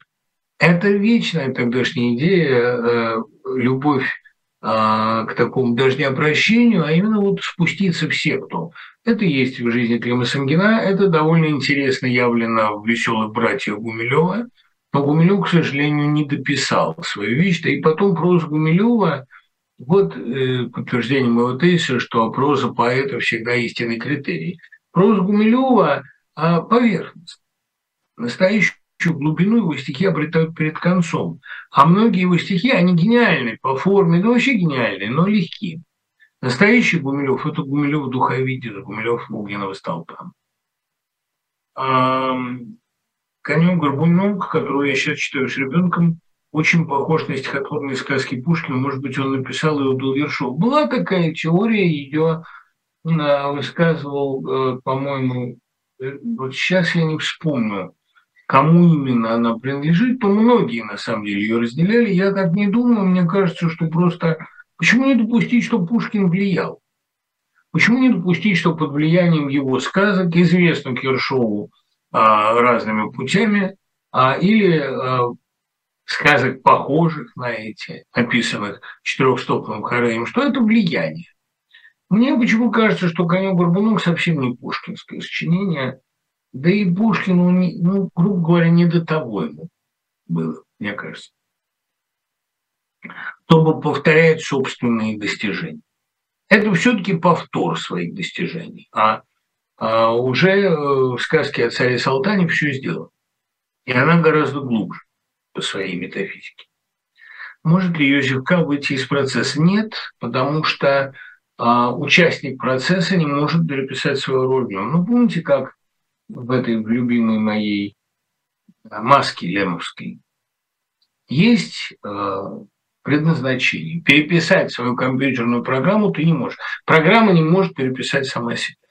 Йозеф К. участник процесса, это ключевое к нему определение. Он может, конечно, плюнуть на все, но тогда с ним будет то, что происходит со Свиридом списанных. Он выпадает из сюжета, выпадает из жизни и в некотором смысле перестают существовать. Мне, конечно, интересно, что потом происходит со Сверидовым. Об этом написано э, три следующих части тетралогии, но это очень сложный путь. Он и выпал в конечном итоге. В воспоминаниях Белого он говорит, что любил играть не с подаренной шкатулочкой, коробкой, а с тенью от нее. Не есть ли это ключ ко многому в искусстве Серебряного века? Нет, это я, во-первых, Белый, я думаю, это выдумал э, задним числом, потому что прочитал рассказ Сологуба «Тени». А во-вторых, если даже это было и так, ну, ребенок вообще всегда любит играть с театром теней. Ребенку интересна не вещь, а ее отражение, ее тени, ее, так сказать, ну, грубо говоря, ее изнанка, ее душа. Тень – это вот душа вещи. Меня, вы знаете, что безумно в детстве занимало вот такое кино, я сам себе показывал, были такие значки, вот я помню с портретами космонавтов, в частности, такие с белой гладкой поверхностью, когда ты ловил ими солнечный луч, то отражение, тень цветная ложилась, получался такой как бы кадр, как бы слайд. Я это очень любил. И вообще мне нравилось, когда предмет отбрасывает не черную, а цветную тень. Например, тень от прозрачного стеклышка. Все мы играли с этими стеклянными упаковочными шариками и так далее. Это вообще детям присуще. Это не ключ к поэтике Серебряного века.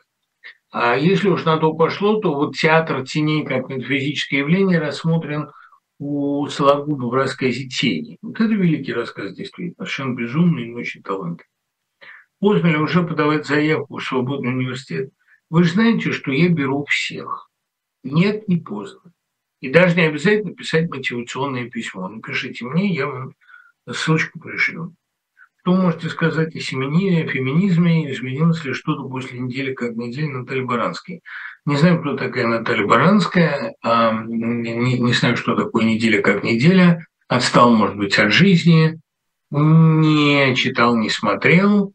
Отношение к феминизму не изменилось.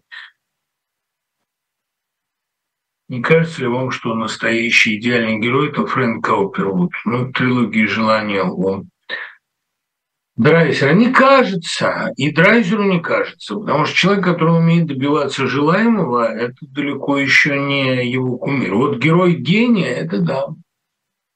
Мне кажется, Фрэнк Каупервуд, ну, я не знаю, мне всегда так скучно было это читать. Стивен Кинг любит Драйзера, мать моя очень любил Драйзера, но это вот особенности людей 50-х годов, которым особенно нечего было больше читать. Есть люди Роман Ролана очень любят.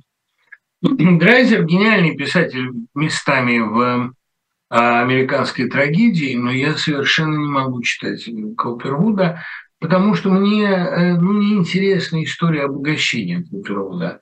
И его романы, там, я помню, что только Беренис Бернайс вызывал у меня какое-то теплое чувство, а даже она ему говорит, ну, мальчик получил новую игрушку.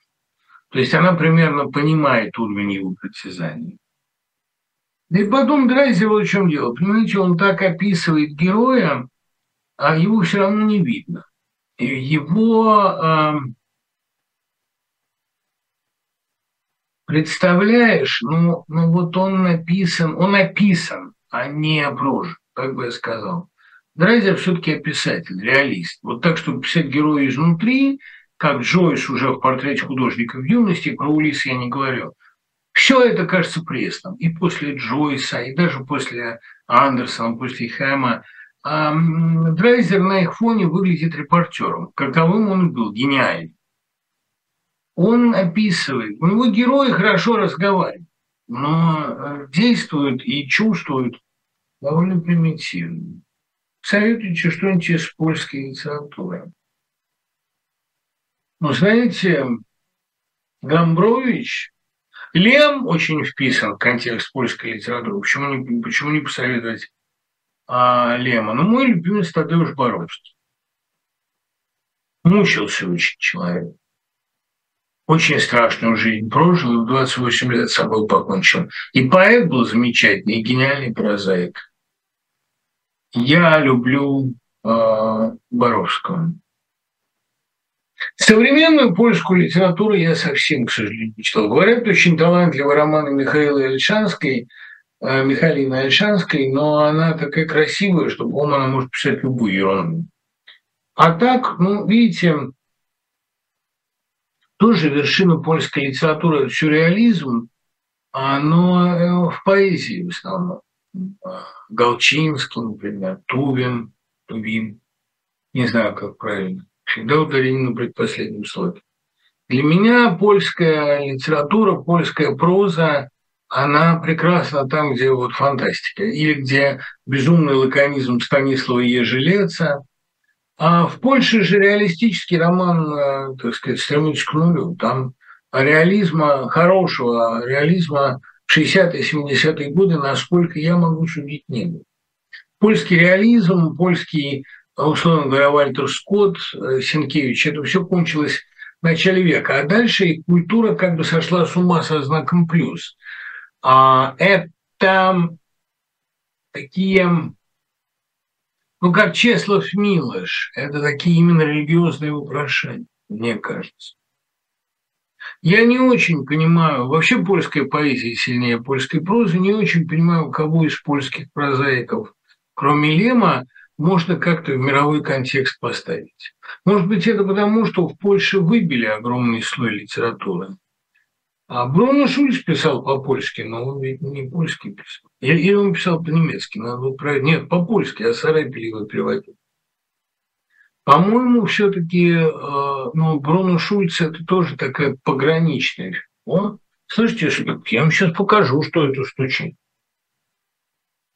О, иди сюда. Стучит непременный участник всякого эфира. Ползи ко мне. Ну иди же сюда. Ну, удрал. Удрал. Он застеснялся. Он, он меня позвал и удрал. Но я пока еще не готов идти обедать. Мне еще надо договорить. Слышите, пищит. Он очень, с одной стороны, любит привлекать к себе внимание, с другой стесняется, кокетничает. Он знает очень много новых слов, но стесняется их прилично, публично произносить, потому что ему кажется, что он еще недостаточно совершенно, говорит, он такой перфекционист но он очень точно поет, а поет очень точно э, ну, со слухом. Вот все-таки изловлен, изловлен и принесен. Здорово, ты в эфире. Что ты скажешь человечеству? Пошли воздушный поцелуй. Пошли воздушный. Ну, а, молодец. Послал воздушный поцелуй. Вот видите, на самом деле, а, вы говорите, там цели нет ни в чем. Цель есть, и смысл есть. Бабзы – это такой, я не скажу, что это суррогат смысла, там, субститут смысла. Бабзы – это ну, живое напоминание о смысле. Все остальное довольно иллюзорно.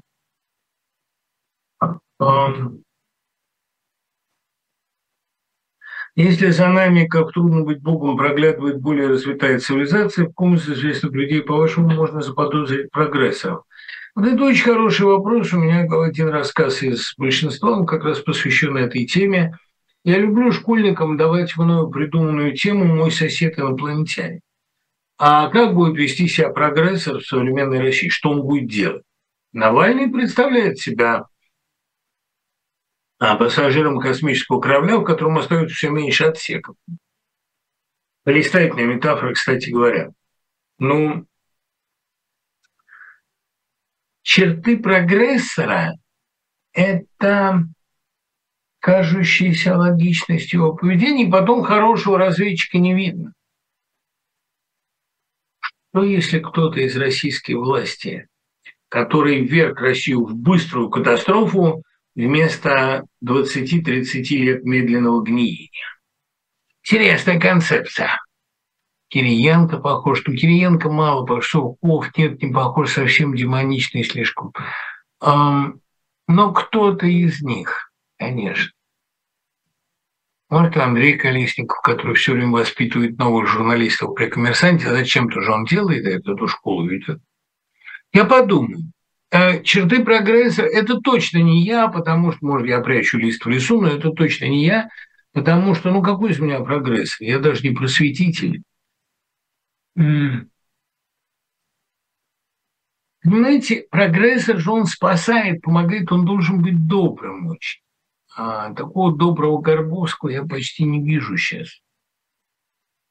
Я подумаю, каковы черты прогрессора. Но э, идея, как различить инопланетян среди нас, она живая такая идея. Другое дело, что я сейчас тоже, понимаете, страшную штуку скажу, Человечество должно, чтобы сохранить достоинство, оно должно сопротивляться прогрессорству.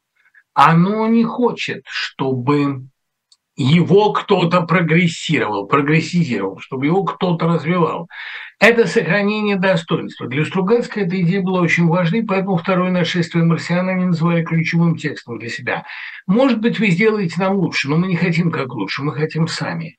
Это же идея в гениальном романе у эм, Уиндома «Кукушки Мидвича». Они лучше нас, но мы не дадим им улучшить нас. А наше достоинство против этого пьет. Другое дело, что а, деятельность Комкона-2 с поразительной легкостью переходит, и это Стругацкий правильно почувствовали этот вызов, а переходит в любое торможение прогресса. Поэтому Комкон-2 – самоубийственная организация. Но э, идеи, вдохновлявшие Комкон-2, были идеями человеческого достоинства. Мы никому не дадим нас улучшать. Но это идея всякой спецслужбы, к сожалению. Это изнанка всякой спецслужбы. Именно поэтому Семенов и Стругацкие э, в 70-е годы находились по разные стороны баррикад, но делали, как ни странно, одно дело и описывали одного героя, Румату. Говорить же ему буду, а если ничего не можешь, то оставь нас в покое. А потом, понимаете, вот мне кажется, Арестович такой человек, но он очень, очень уж не боится показаться прогрессором, и это наводит на мысль, что он и есть. Во всяком случае, Арестович – это единственный, кроме Зеленского, человек в сегодняшней Украине, который вызывает мое безоговорочное восхищение и страстный жгучий интерес – я, как Дон Рэбо Румати, хочу ему сказать, я хочу быть на вашей стороне, хочу быть с вами. Но я, конечно, не Дон Рэбо совсем. Я просто понимаю, что он может быть прогрессором. Он делает очень точные моральные выборы. И он очень интересный, конечно.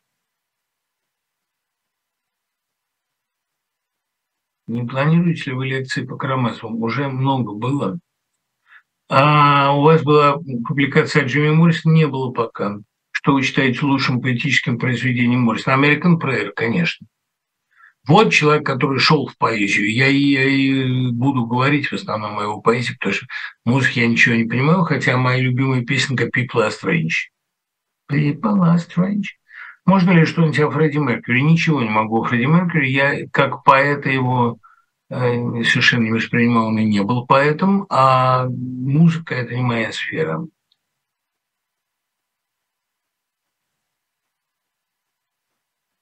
Возможно ли наука, свободная от ценностей? Нет. В конце концов, наука существует ради ценности, ради такой абсолютной ценности, как познание – а наука невозможна без стимула, скажем так, а стимул немыслим без ценности.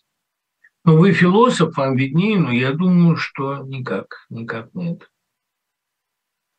А назовите три лучших модернистских романа. Можно ли считать «Мастера Маргариту» модернистским романом? Не что. «Мастер Маргарита» – это как раз такой мистический роман, очень традиционный, и его предшественники – это Фарер, а, Варченко, Парченко в Остромове. Это русский мистико-конспирологический роман начала века, и полно было этого добра. Но э, «Мастер Маргарита» никак не модернистская книга, и пафос ее антимодернистский. Фустианский роман очень редко бывает модернистским. Три великих модернистских романа «Кремль» Всеволода Иванова, ну, абсолютный модерн. Я его, кстати, тут перечитывал недавно, купив его в местном букинисте. Улис, абсолютно модернистский роман. А, ну, пожалуй, что Чевенгур, модернистская книга и по исполнению. А из остальных, ну, Павел Улитин, мне кажется, таким модернистом. Павел Улитин, египетская марка Мандельштама, сделанная по тому же принципу, как, ну, как, э, как роман на полях романа, как маргиналии, да?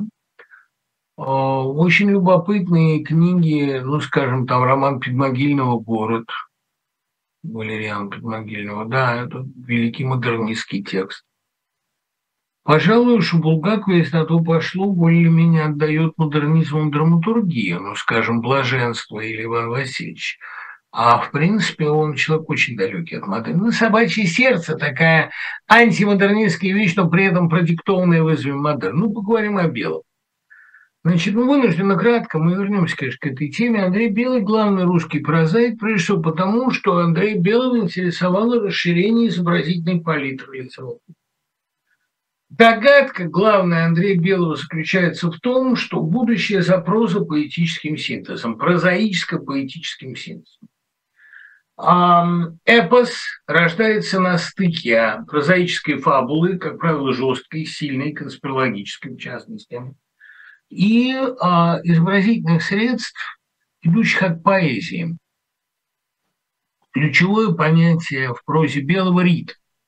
Читать его прозу, писал Маршак, так же утомительно, как ходить по шпалам. Я с этим согласиться не могу.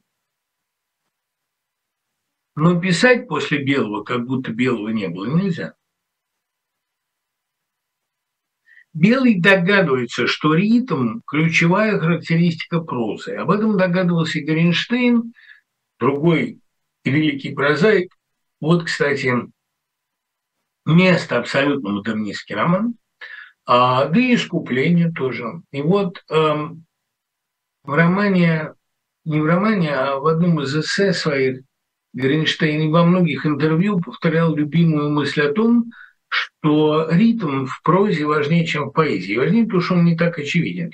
Ритм вообще ключевая характеристика мироздания. Когда Господь творил мир, он придавал ритму особенное значение.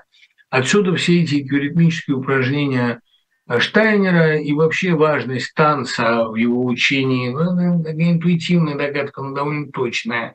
Отсюда желание поймать, построить единый ритм условно говоря, в своих перемещениях по миру, проследить его, да, организовать прозу как систему лейтмотивов.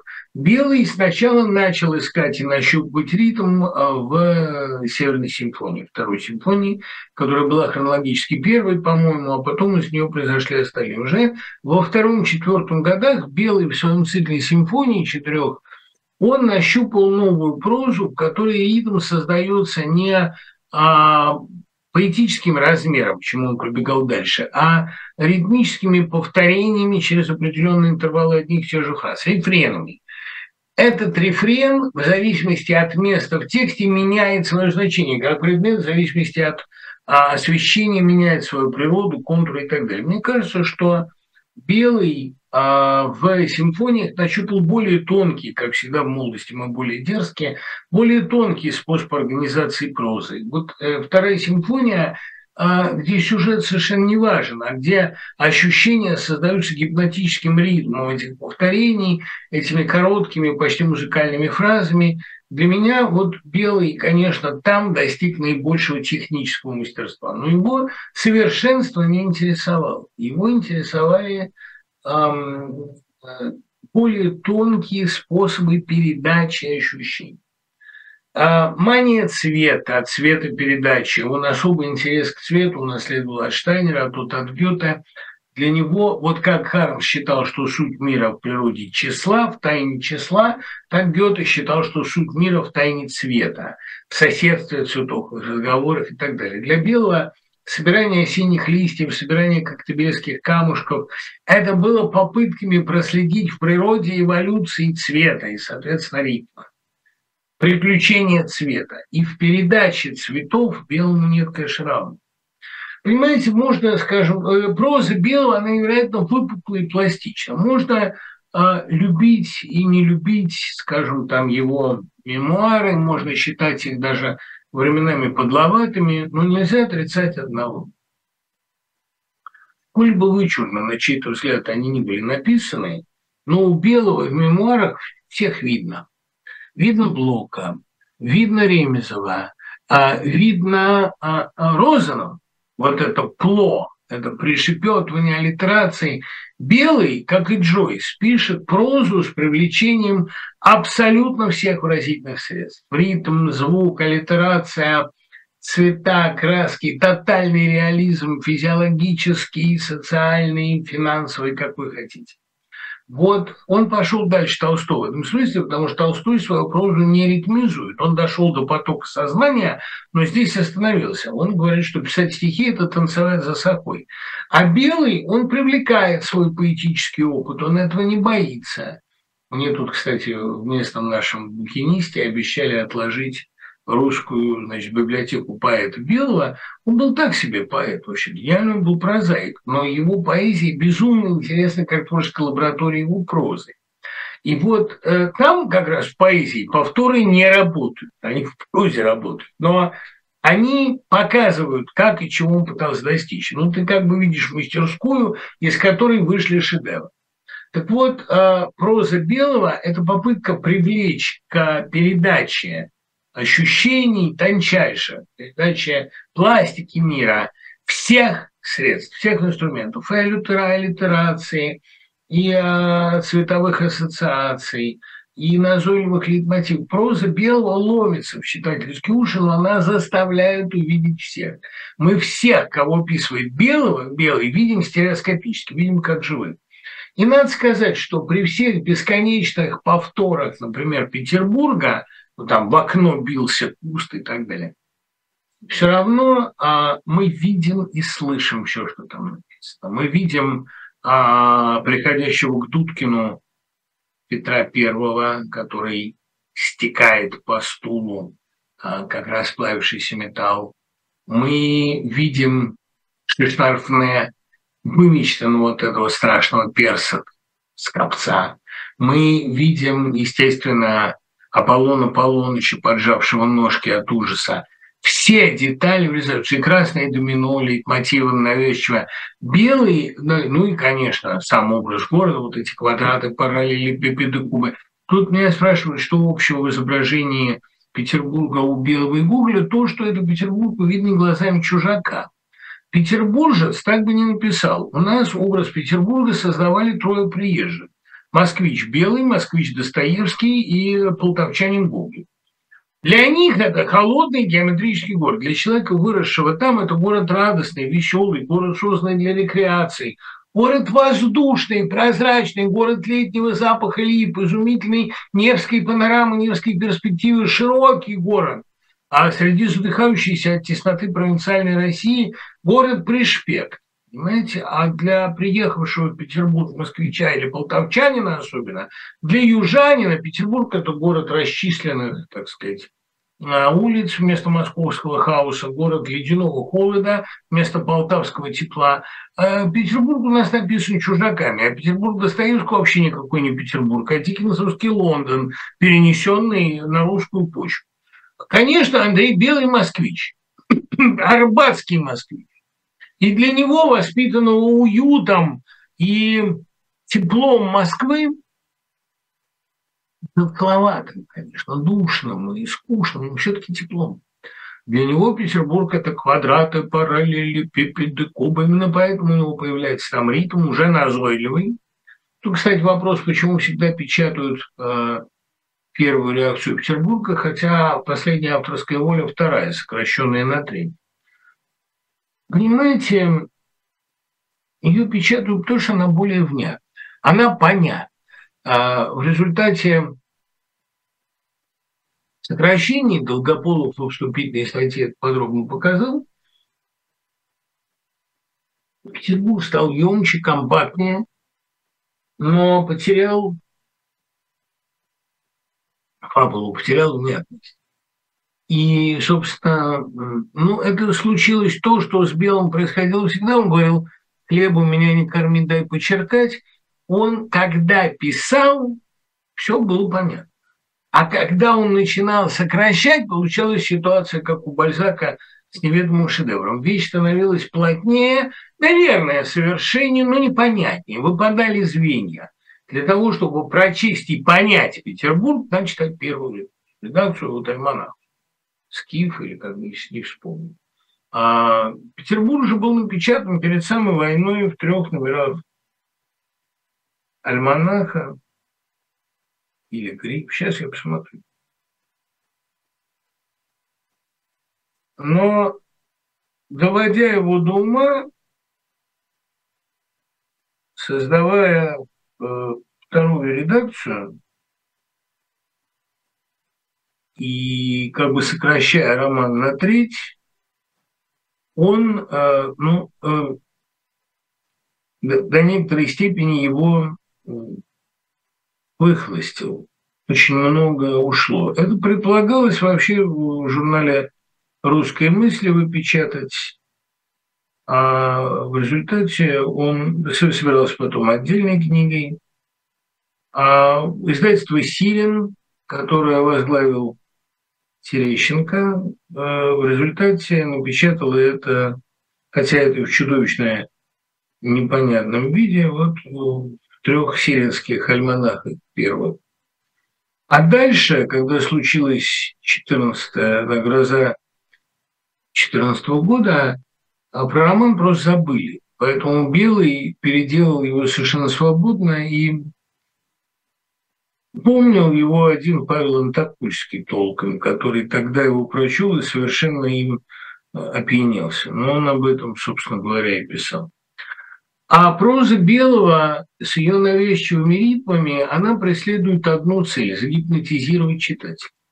И в этих гипнотических, иногда рифмованных, как в Москве, пассажах, а назойливые повторы играют одну роль. Они как бы заставляют вас увидеть сон, впасть в транс.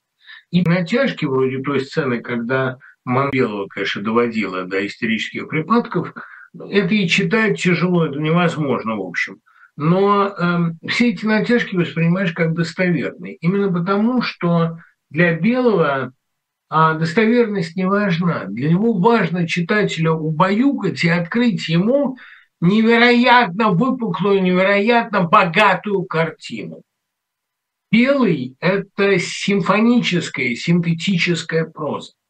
И после прозы Белого Любую другую читать тошно. Ну, это надо, наверное, уже писать, как Андрей Платонов с его совершенно фантастическими тоже э, дикими э, пассажами и сюжетными ходами. А, то есть после белого уже следующий шаг – это только безумие. При этом Белый в русской литературе сыграл колоссально важную роль котиком Летаевым. Попытка написать автобиографию младенца а двух-трехлетним у него была фантастическая память, он помнил себя ребенком. И когда мы читаем Котика Летаева, мы эти первые представления об объемах, словах, звуках мы узнаем. И о первых играх, и о первых впечатлениях от отца и матери. Котик Летаев – это вот те мысли, которые возникают у ребенка перед сном, даже они зафиксированы. Вот совершенно потрясен этой книгой был Есенин который тоже очень хорошо себя помнил ребенком, и это звездочка, которая уколет усиком, она ему помнила. Звездочка, которую видишь в окне перед тем, как заснуть. Котик Летаев – это уникальный ключ к литературе, прустовский опыт. Опыт реконструкции своей жизни. Я очень за это Андрея Белого люблю, за то, что он а, был русским Джойсом и русским Прустом. А в какой степени он осуществился? До высочайшего. Он написал очень много. За свои 54 года, 53, он э, сумел создать школу русской прозы, какой не было. Он, предвосхищая во многом Запад, границы изобразительности и темы изобразительности чудовищно развил. Ну, а подробнее о Петербурге будем говорить, что ничего не поделаешь. В следующий раз увидимся через неделю. Пока.